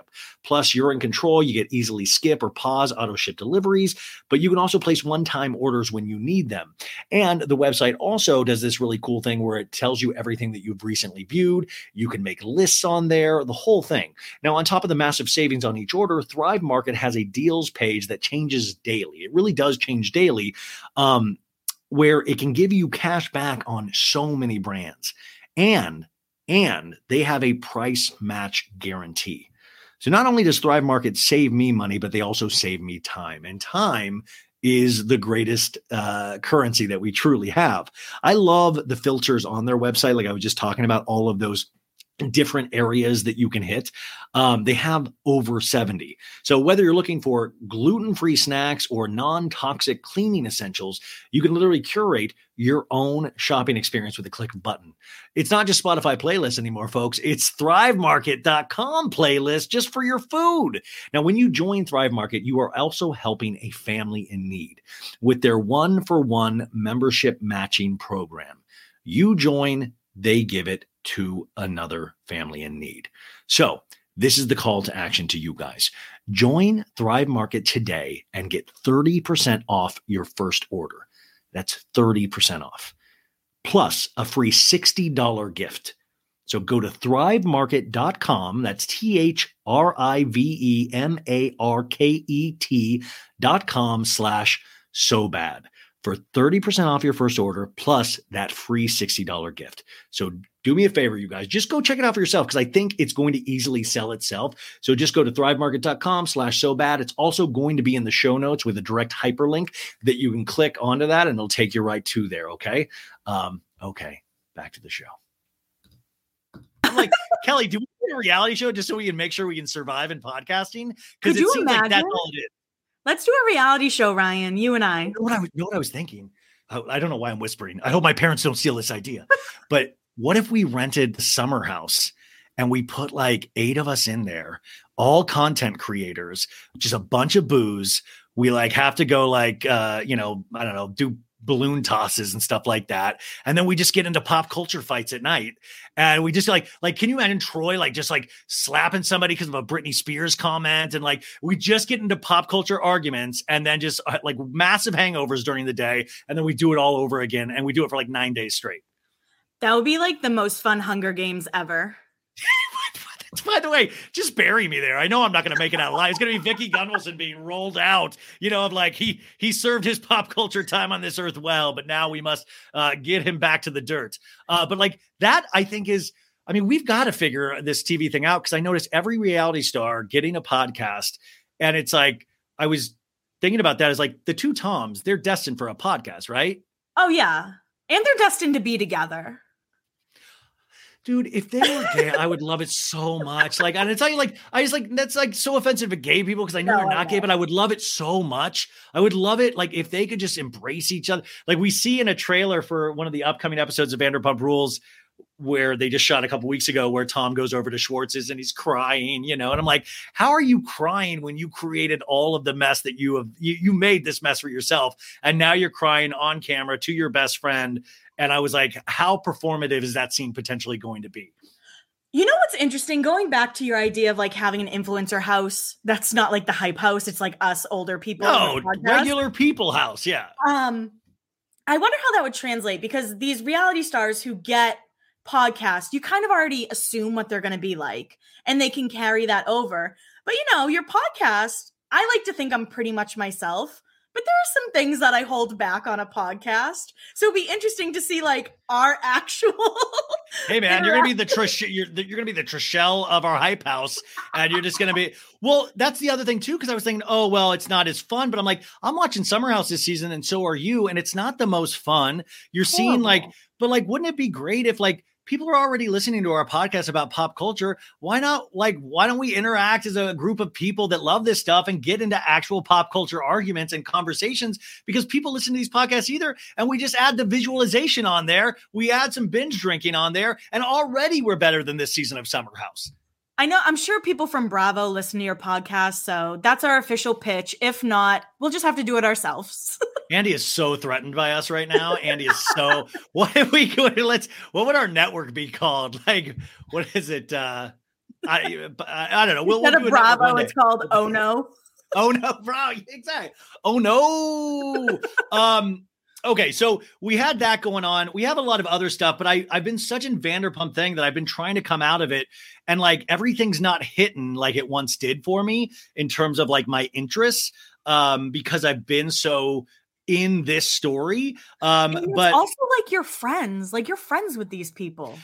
I mean, like, yeah, I mean, like friendly. I will say like I've now communicated with Ariana a bunch of times and like, I will like, she really does handle things with such grace. And that's not to take away from the pain, but also what I do love about these shows and what I love about pop culture is the ability to change your mind. Like I wasn't the biggest Katie Maloney fan a couple of seasons ago. And this season I'm a Katie Maloney fan because I'm just like, damn, she had to like, you kind of see what she was working with and dealing with and how that could potentially bring her down. And now it's like best she's ever looked. But I mean, but the Lala of it all, cause she has such broad support Lala, but at the same time, I was talking about glomming on is that we now see Sheena's hitting that podcast hard. Lala's hitting that podcast hard. Everybody's selling merch. Everybody's doing this at a certain point. This is the question, just being a pop culture historian. When does it go back the other way? I was thinking about the balance of like, we've already potentially reached the saturation point. When does it go to complete hatred of do not mention that show, do not mention any of them. I'm tired of it. I'm over it. They all suck. Cause that always usually is it. It's like intense love and then intense hate. I don't know. Maybe after the reunion, I think there's still so much we need to see on the show. You know, they still have so many episodes to air. I think it has to be well after the reunion. I just wonder if we're going to be like, if we're going to be so tired of the story by then that once we get to the reunion, we've heard so many rumors, we've heard so many things that might have happened, might not have happened. I just wonder, because I've seen it happen time and time again, not with Vanderpump Rules, but with everything pop culture. It hits a certain point, and then all of a sudden you're like, I've heard that Nickelback song way too much. I hate Nickelback. You know, like it becomes something really different. And I have seen people being like, you know what? Or especially on Twitter, not so much Instagram. They're like, maybe we like Raquel a little bit. Like maybe at this point. It. Dude, that Galaxy Light thing, people are like, I think she's right about the Galaxy Light. I'm like, well, that's not a political stance. She just had a Galaxy Light. But anyways, right. I said, I like the Galaxy Light too. But it is that thing of when you're in the gutter, you have nowhere to go but up. Like people are starting to go like, well, she's a confused girl and she's like, she's hanging in there. And it's weird. You find, and I feel like that's a real good example of our political system too, is that no matter what people do, you'll be like, it's like forgiving the Toms. People want to forgive and go against the grain potentially. Yeah. And then you also see the complete opposite side where I actually thought it was hysterical. Remember when Raquel was like microwaving her dinner drunk.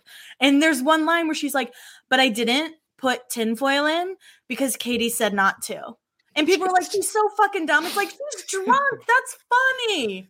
Like you can laugh at what she says. There's well, by the way, yeah. Like, dude, there was one time, you guys remember the George Foreman Grill? I used to live right down the street from the Viper Room in my like late 20s. And I would get hammered at this bar called Barfly because my friend bartended there. I get free drinks. Went there. I was trying to be healthy at like 3 a.m. And I decided to put a couple pieces of salmon on a George Foreman grill. And then I passed out. I wake up to a smoky apartment, alarms going off everywhere. And the fucking salmon were these 2 briquettes.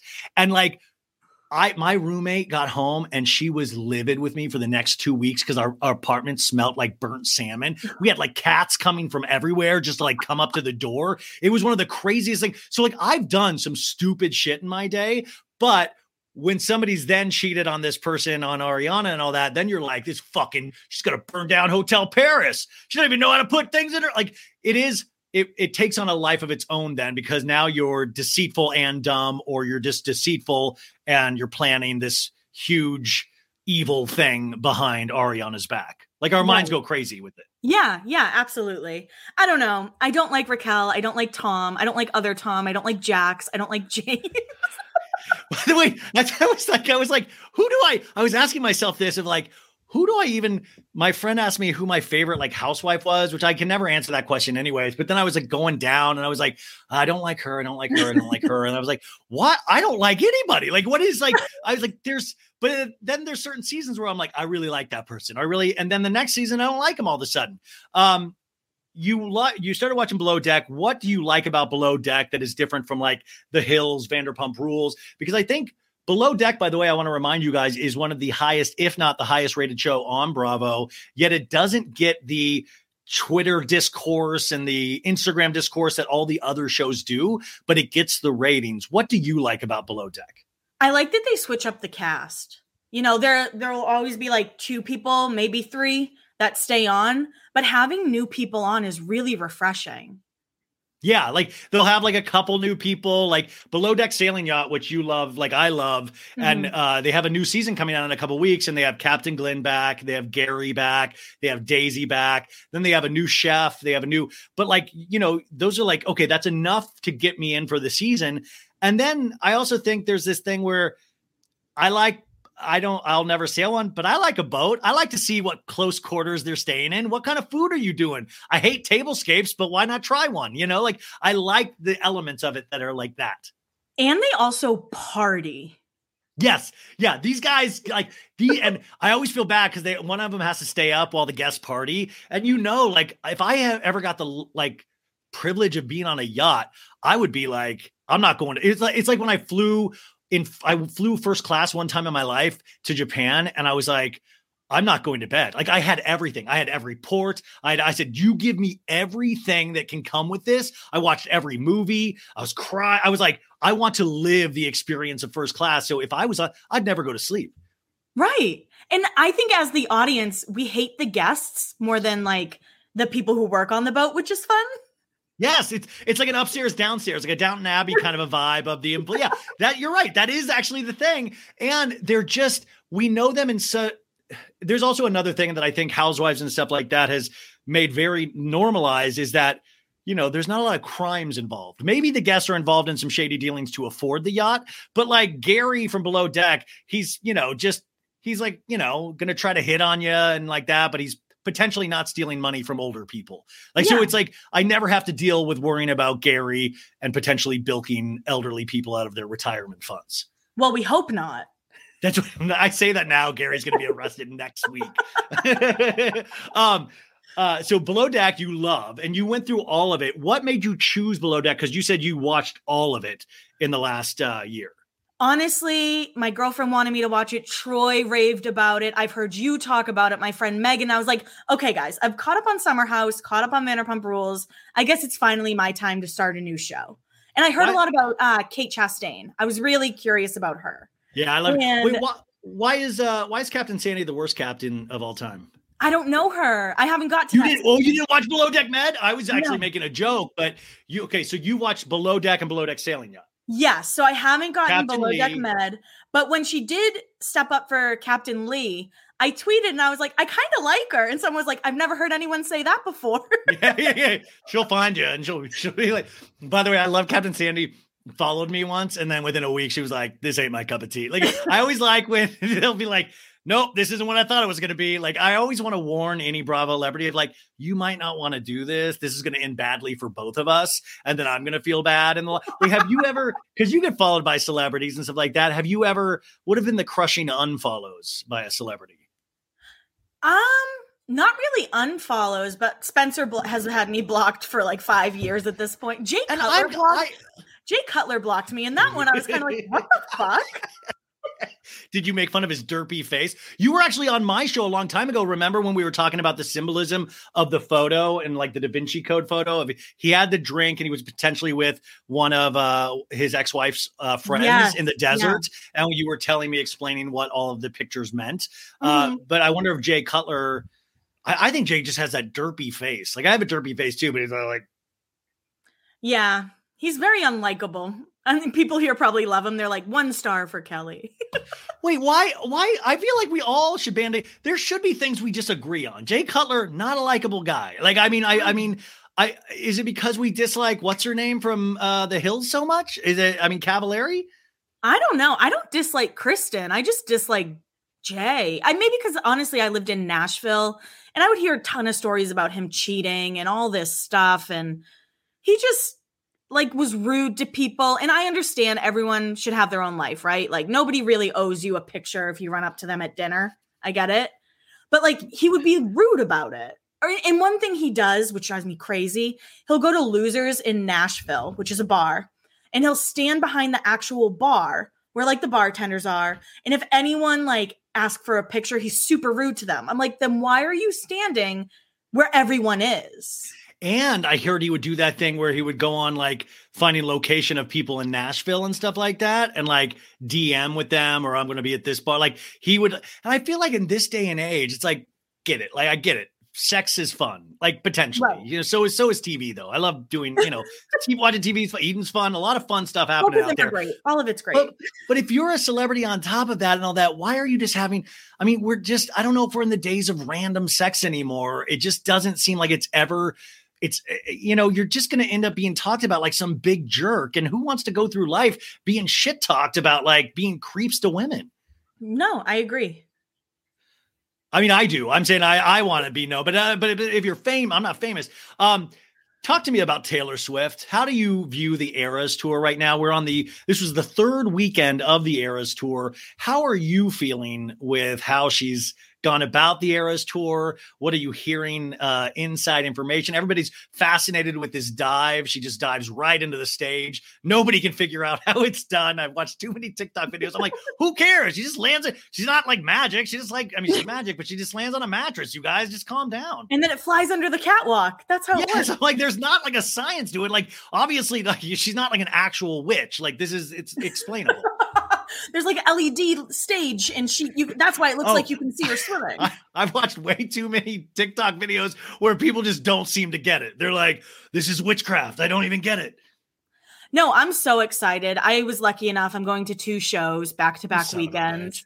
I know. I couldn't even get that verified fan. I couldn't get the verified Ticketmaster. And I know, by the way, I know a couple of people from Ticketmaster listen because they've reached out, but it's like, I'm sorry, I'm trying to be nice, but verified sale didn't work for Beyonce, Taylor, or Bruce Springsteen for me. And like, I've never had this problem in my life, and I can't do $1,000 tickets. That's very fucked up. I'm sorry for that.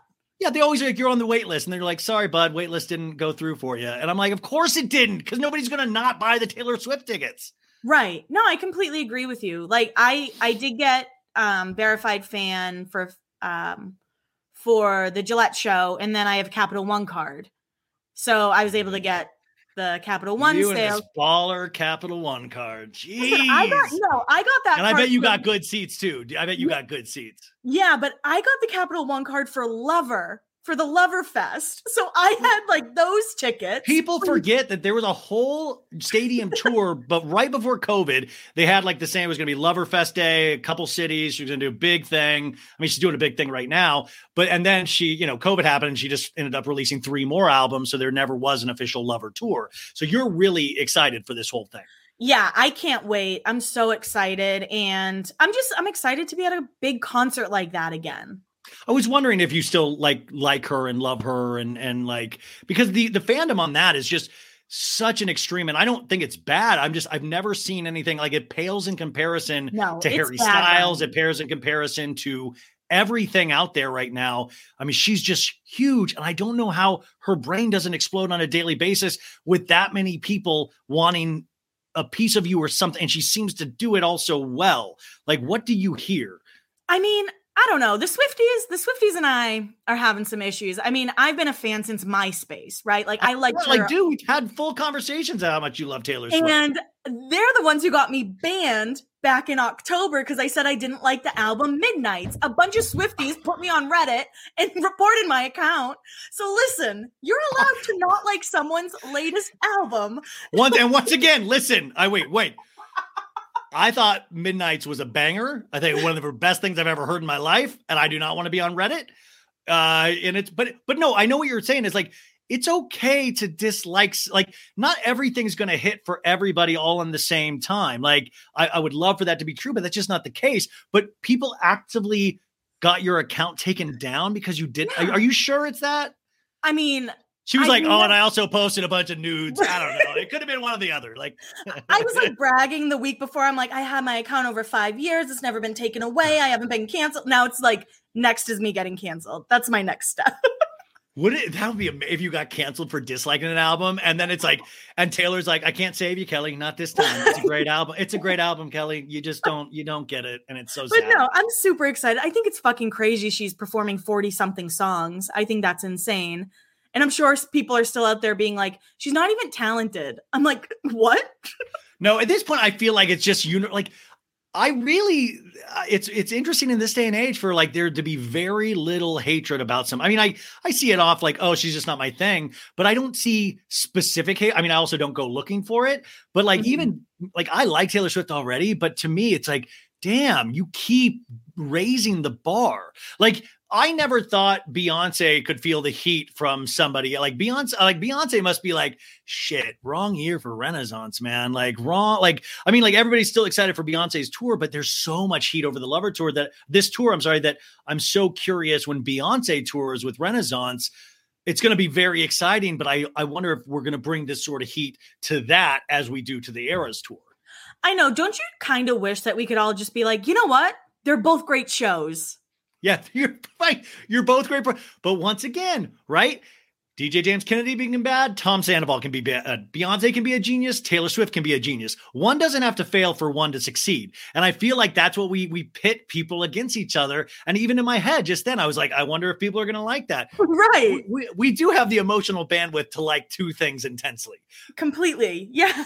But it's weird for me to like feel bad for a billionaire of like, I hope Beyonce is okay. I hope she's okay. I know. And everyone listening is like, Beyonce will be fine. By the way, we're the only people that are insane. People are like literally rolling their. I was watching old YouTube videos with a buddy last night of Beyonce and Jay-Z. We were watching like Coachella performances because, by the way, the first weekend of Coachella is this next week. Get ready for the fashions. Vanessa Hudgens comes out of a deep, dark cave and comes out. If she sees her shadow, she gets to go to Coachella and do fall fashions. But Coachella was always like this kind of amazing thing for celebrities. And this is the first Coachella where both weekends are not sold out. We got Bad Bunny headlining Friday night, Blackpink on Saturday, and Frank Ocean on Sunday. So very eclectic group of musicians, but it's not sold out. And I'm so curious because I remember so many, not just blind items, but just the TMZ, all of the pictures of all of the celebrities. Like, I wonder what we're going to get this next weekend, what we can expect. Yeah, I didn't even know it wasn't sold out. That's wild. Well, like, remember when it used to, like, that's all, like, I mean, I used to be obsessed with Coachella, and now it's like, oh, it's next weekend. Like, I used to think about it for like months leading up. I used to go to everyone, and now I'm kind of like, oh yeah, that's happening. Did it get bad press at some point, like during COVID, for refunds or something? I think there was some kind of bad press surrounding it. There was a bunch of things. There was like COVID regulations that didn't actually, like, they had COVID regulations, then they took it back. And then the booking kind of went from an alternative music festival to what is now a pop music festival in a lot of ways, because, you know, the old days, the headliners were like Arcade Fire or Paul McCartney or Nine Inch Nails or LCD Sound System. And now it's Blackpink. And, you know, those fans are like, you know, so amazing. And Blackpink is amazing in its own right. But I think it's the growth of a festival that can't be what it once was because alternative rock music doesn't really exist the way it once did. And I wonder if the age of the fans is the reason it's not sold out. I don't know how old you have to be to go to the festival, but, you know, Blackpink has like a lot of young fans. Yeah. Yeah. I mean, well, that's the thing. And all the fans that like started with Coachella 20 plus years ago, you know, we're in our 40s and we're, you know, I mean, I went last year and I mean, you know, I got looks up and down of like, what the hell are you why is grandpa here? Like, are you okay, sir? Are you, you know, like, I'm like, I can do drugs with the best of you. You know, like, I was just doing a pirate voice the whole weekend, but it's really sad, these things. But like, in terms of overall growth, I can see that they're trying to change a little bit so they can grow with the times. But I feel like, well, that's what I feel like, because Justin Bieber came out at the last two Coachellas, like Ariana Grande, and then last year he did Georgia or Peaches with somebody last year, and I'm wondering if like he'll stop touring, but he'll do the one-offs like headline Coachella down the line. Well, I could see that. Yeah, that seems doable. Folks, summer is just around the corner, so it's time to say goodbye to those jackets and sweaters and hello to shorts and tees. Now, I wanted to update my wardrobe for the long haul without spending a fortune, and luckily, I found Quince. Now, I have a lineup of timeless pieces I want that will keep me looking fresh year after year. I got a pair of tan shorts. I got a pair of green shorts. I cannot wait to style these for summer, and I got to tell you, the quality is great, because Quince has all the seasonal must-haves, like 100% European linen shirts from $30, performance polos, and versatile flow knit activewear. The best part? All Quince items are priced 50 to 80% less than similar brands. Quince cuts out the cost of the middleman by partnering directly with top factories and passes that savings on to us. And Quince only works with factories that use safe, ethical, and responsible manufacturing practices and premium fabrics and finishes, so you can feel good about what you're wearing on every level. So upgrade your wardrobe. Go to quince.com/so bad for free shipping on your order and 365-day returns. That's quince.com/so bad to get free shipping and 365-day returns. Quince.com/so bad. Tired of not being able to get a hold of anyone when you have questions about your credit card? With 24/7 U.S.-based live customer service from Discover, everyone has the option to talk to a real person anytime, day or night. Yeah, you heard that right.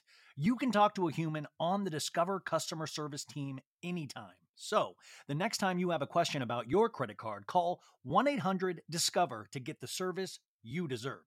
Limitations apply. See terms at discover.com/creditcard. Okay, a couple little hits. Are you watching Succession or Yellow Jackets? I'm not watching either. Kelly, what is wrong with you? You scared of scripted television? What are you doing? Yeah. Oh, I'm in love now. I don't watch scripted television. Ryan, I've been trying to keep up with you Bravo people. You guys are so busy. And I was like, you know what? Maybe I'll dip a toe in. It's not worth it. Well, anyways, Succession... I'll do a little mini recap of Succession, whatever tonight's episode is, after the episode tonight. That'll be at the beginning of the show. Remember, there are always timestamps on this show. But Yellow Jackets and Succession, Succession is fourth season, second episode, and Yellow Jackets, its second episode, premieres tonight. I think you would really dig Yellow Jackets. I really do. I kind of am not loving the second season so far, but I'm going to give it a chance. April Fools. Did you do any good April Fools jokes? Anything happened to you April Fools wise this year? I hate when pranks are played on me, but I did make a fake TMZ post saying Laguna Beach was coming back to Paramount Plus. Oh, I saw it. But I've done that every year, so I don't feel as bad. What is the April Fool's joke that you saw that you were like, oh, that's gross. That's not right. That's not cool. I don't know if I saw any. I did see Snooki and JWoww put out something that they were like going to have another spinoff, and when that wasn't real, I was kind of upset. Oh, what do you, isn't that cool that Sammy Sweetheart is coming back to Jersey? I'm so excited. And everyone's like, that's Sam, but I think I can totally see that looks like Sammy. People are like, that's Sammy. She just looks older. That's Sammy Sweetheart. I think she looks the most like herself. Yeah, I think she just looks beautiful. And because Ron doesn't really, he's not a full-time cast member anymore. Mm-hmm. Will Ron like try to like get back to like be able to hang out with Sammy? Because that, speaking of Justin and Selena, that will always be his Selena. Yeah. You know, I hope he doesn't come back. I think Ronnie is way better out of the spotlight. But what else? But like, what's he going to, I always think it's like those bachelor, like, what are they going to do with their lives? Like Ronnie doesn't have a vocation. Like what is Ronnie going to do? Read he's opening a sneaker store in Miami, Ryan. Never mind. Okay. But as a sneakerhead, I know you're going to be there. I have a lot of nice old Navy shoes. I'm definitely going to be there. Good for, he'll probably be so successful at that. Great. Okay. Well, I saw one that really bummed me out. Well, I got pranked. Maritza, who works on the show, on Saturday, like I'm at my most vulnerable when I wake up in the morning and I don't realize what's real and what's not. And I check my phone and I get all these emergency texts of like, yo, fool, wake up, emergency, emergency, emergency. And I see, you guys know my passion for Counting Crows, Adam Duritz. It's just, I grew up with them and I love them so much. And Maritza's like, holy shit, Adam Duritz is at Schwartz and Sandy's with Tom Schwartz and had a beautiful, had Schwartz and Sandy's, the logo, the whole thing. Schwartz and Sandy's had Instagrammed it out. And it was a picture of Adam Duritz with Schwartz all looking happy. And I was like, no fucking way. No, are you kidding? And I was so bummed. I was like, how is that even?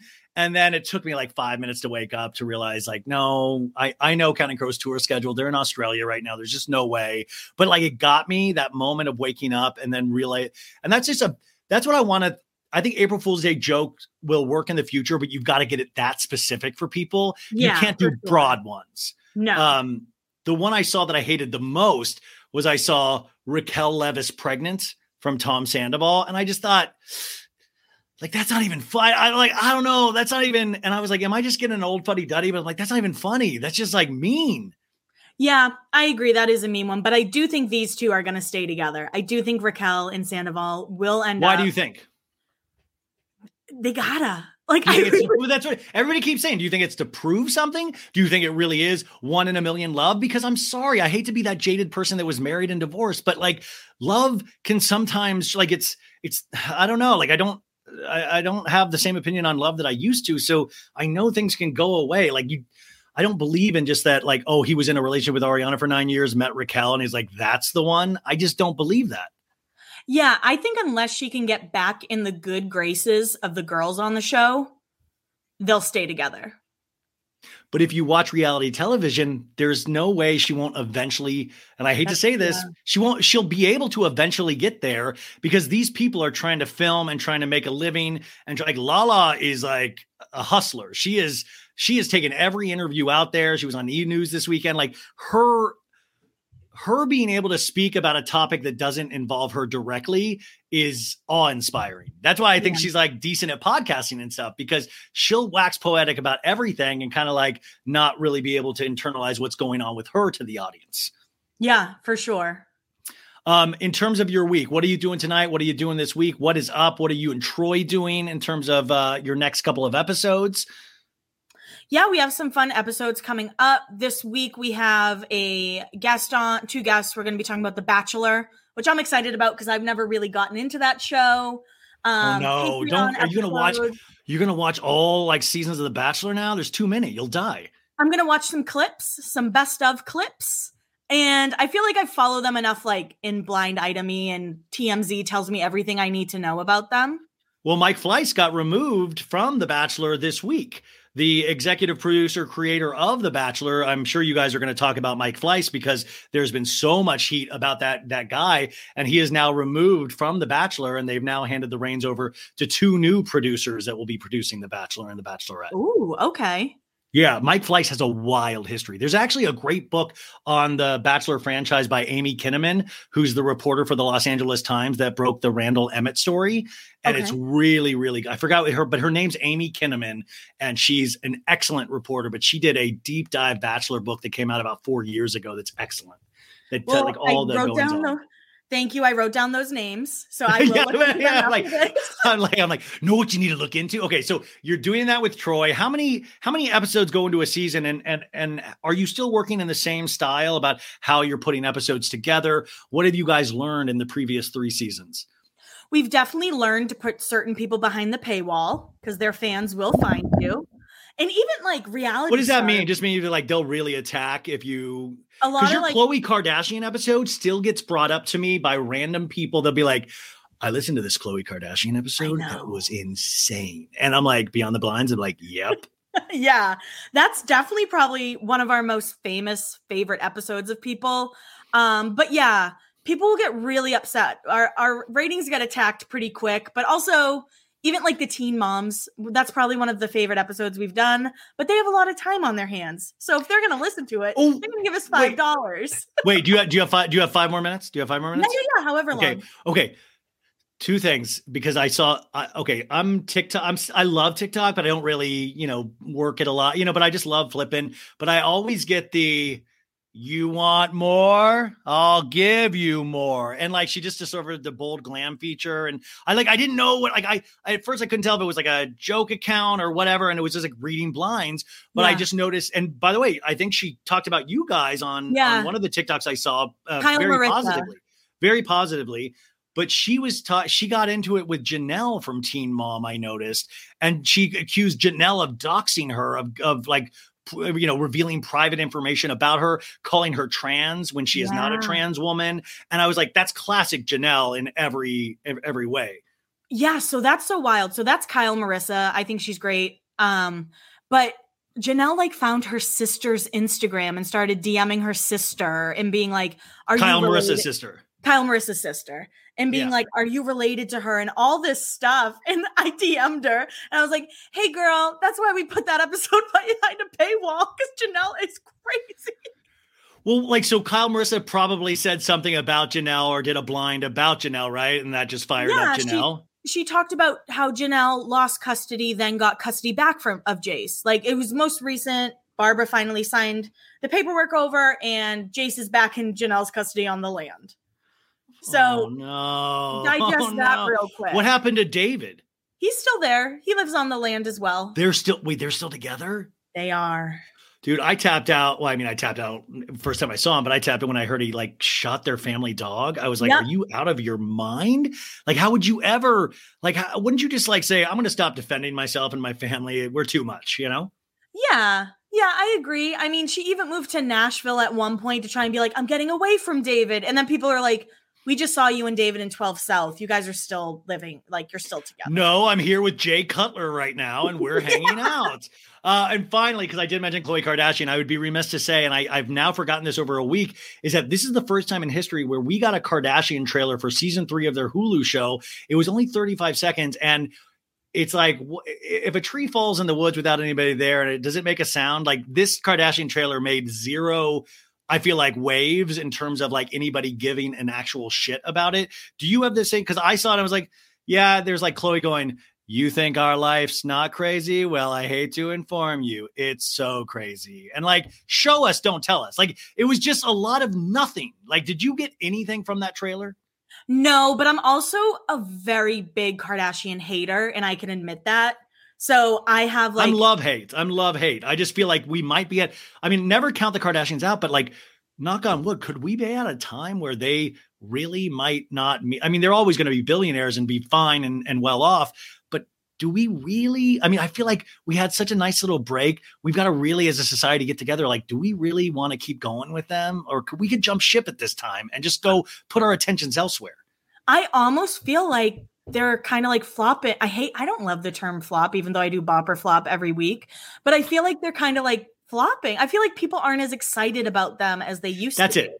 Well, that's it. I always like gauge my own personal excitement, and I always delude myself into thinking that's everybody's excitement. And I'm like, everybody loves the new Counting Crows album. The excitement is palpable. But I really felt that with the Kardashians, where that came out, I forgot to post it. Like, and I forgot to talk about it. And if I'm forgetting to talk about the Kardashians, I feel like that says something, because I used to talk about them every episode and I would get lambasted for it because so many people dislike them. But my thing was always, you got to study it from a pop culture perspective, like Khloe, where there's so many moves happening that it's like Succession, this family of like rich people. You've got to study the moves they're making. But we could potentially be at a point of like, do the emperors have any clothes anymore? Like Kim has Skims, Kylie has the makeup, Courtney has Travis, Kendall, you know, she's tall, you know, I mean, like, you know, they all have their thing, but maybe they can just go off and do their thing. And we know they're going to be okay. Like, is there any, what's in it for us as viewers of their reality television show when we already live their reality television show every day on social media? I think the second generation is going to be coming out real soon. Even though North is only like 10 or 11, I think. Did you see how much North is worth already? Yeah.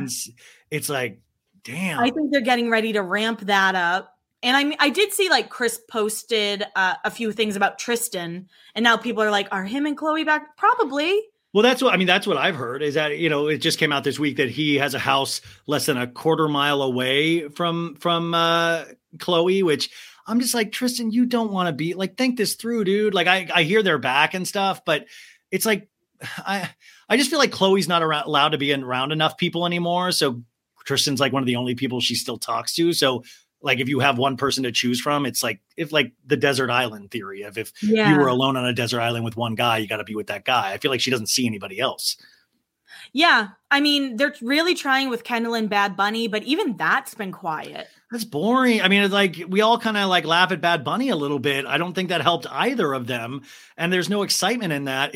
Okay. So finally, what is exciting to you? If it's not the Kardashians, what is your number one thing you're looking forward to this week, potentially, besides to talk about The Bachelor? Is there any stories that you're like, this is piquing my interest? Honestly, not really. I actually feel like, you know how we were talking about the oversaturated stuff? Yeah, yeah. I definitely feel that, which isn't good considering, I co-host a pop culture podcast, but it's just so much. And I think there is a part of me that's like, this is all fucking fake and I can't even feed into it. Like, do you feel that way? I know you're not. Yeah, no, that's why I was talking about this. The Vanderpump Rules stuff kind of got me like amped up again, but now I'm kind of like on I feel the back end of that for a little bit, where I'm starting to get that kind of weird depression of like, now I'm looking at these other pop culture stories and it's not hitting for me like it used to. And I'm like, oh, another bullshit. Like, I don't want this bullshit card. I'm trying to find what makes this interesting to me now. And I'm like, are we now moving on to the pop culture in our own lives? Are we moving on to like, you know, like, hey, what does a relationship fully look like? What does hiking look like? Like, what is these things that I've put off in my own life for years? Maybe is that where I should be putting my attentions? And said, because the same stuff keeps happening and I'm trying to find overall excitement about it. And this week it's been hard. Yeah, honestly, I can't wait to see what Emrata does next. I think she's become like the new Pete Davidson, which is exciting. I had like one of Olivia Wilde's best friends reached out to me last week, and I told him I put him in touch with Damon, and this was a reputable person that was like, Emrata was actually good friends with Olivia Wilde, and Olivia Wilde confided in Emrata about like, because her and Harry still like, you know, FaceTime, like there's. You know, they split apart, but they were still very close, and she's very much in love with Harry Styles.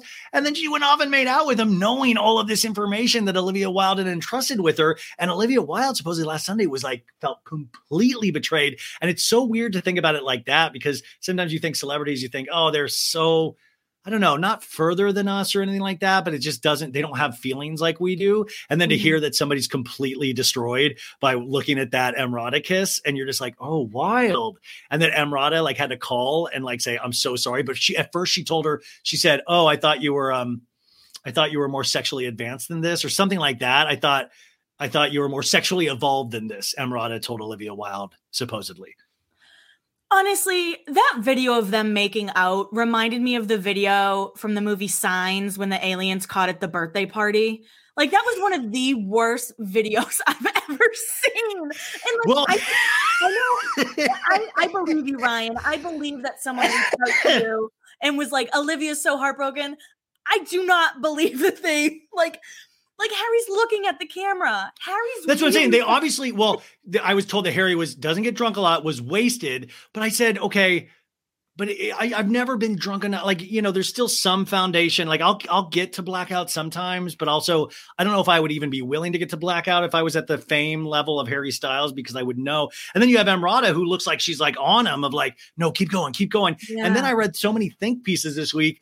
Is Harry Styles a bad kisser? And that's like, I love that was where everybody was like, Harry Styles looks like he might be a bad kisser. And it really seemed to make a dent in the public consciousness. Yeah, talking about Harry Styles is always like an iffy subject, but I think Harry Styles, for me, he comes off very inauthentic. And I think he's really bad at playing the press. Like, he's just, even the way he dresses and stuff, like, to me, it's just not authentically being Harry. I think it's someone in his ear being like, this is a space that we can fill. Right? Because his first album was so different from what he does now. And maybe he found the right producer, maybe he found whatever. But there was a space where no male was dressing crazy. Like, there was no Elton John, Mick Jagger. Guess what, Harry? Yeah. Let's throw you in there. So you're not against Niall, because you and Niall, your sounds were kind of similar. Well, I mean, that is, I hope somebody one day does a documentary about what happened after One Direction broke up in terms of each one of those guys. Because who's the guy that just like was on the red carpet and they're like, he got buckle fat removal? Oh, Liam Payne. And Liam Payne was also the guy that did the podcast with one of the Paul brothers that said he was like the lead of One Direction. But what's so crazy is like Liam Payne was allegedly groomed by Cheryl. I forget her last name. Cheryl Lee Ralph. No, I'm joking. From Abbott Elementary. Yeah. Cheryl, she's big in England, but she met him when he was 13, and then they had a baby together when he was like 19 or 20. So wow. There's Cheryl Cole. Thank you. Yeah. I was like, it's not Sheryl Crow, but it's close. It'd be great. Sheryl Crow grooms boy bands. She does. So Beyond the Blinds, Episode 5, Season 4 will come out this Wednesday. When is your release date? Thursday. But then if you really want to get, and I hate when I say this as a grown man, if you really want to get the tea, if you really want to get the hot, scalding tea, go to their Patreon, patreon.com/Beyond the Blinds, and you can be a part of that community. And it really is. Like, I see you guys everywhere, especially on TikTok. Your names will pop up all the time, and I'll get all like, yee! And also see us pretty soon on a GoFundMe for our reality show that we're going to be coming up with very soon. Me, Kelly, other pop culture commentators will be in the summer house soon. Right, Kelly? Yeah. And even if we don't get a house, we can just stay in my little New York apartment. However many of us, we can't. Okay. Summer house is out. We're just going to actually camp up outside of Kelly's apartment in New York. And we're just going to walk the cities with a big malt beverage, just screaming about Harry Styles. What else is coming up for you? Anything to support you with besides Beyond the Blinds right now?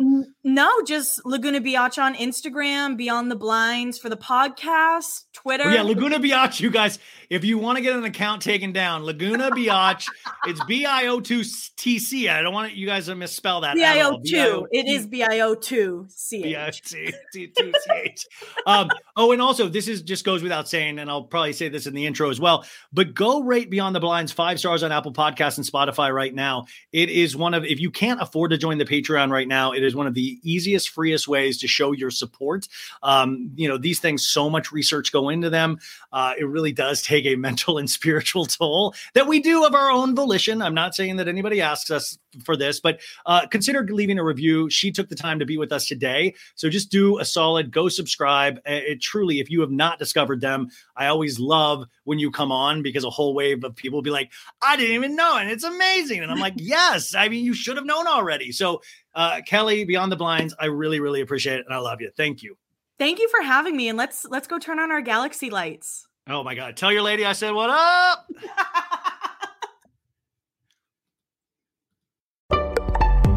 Betches.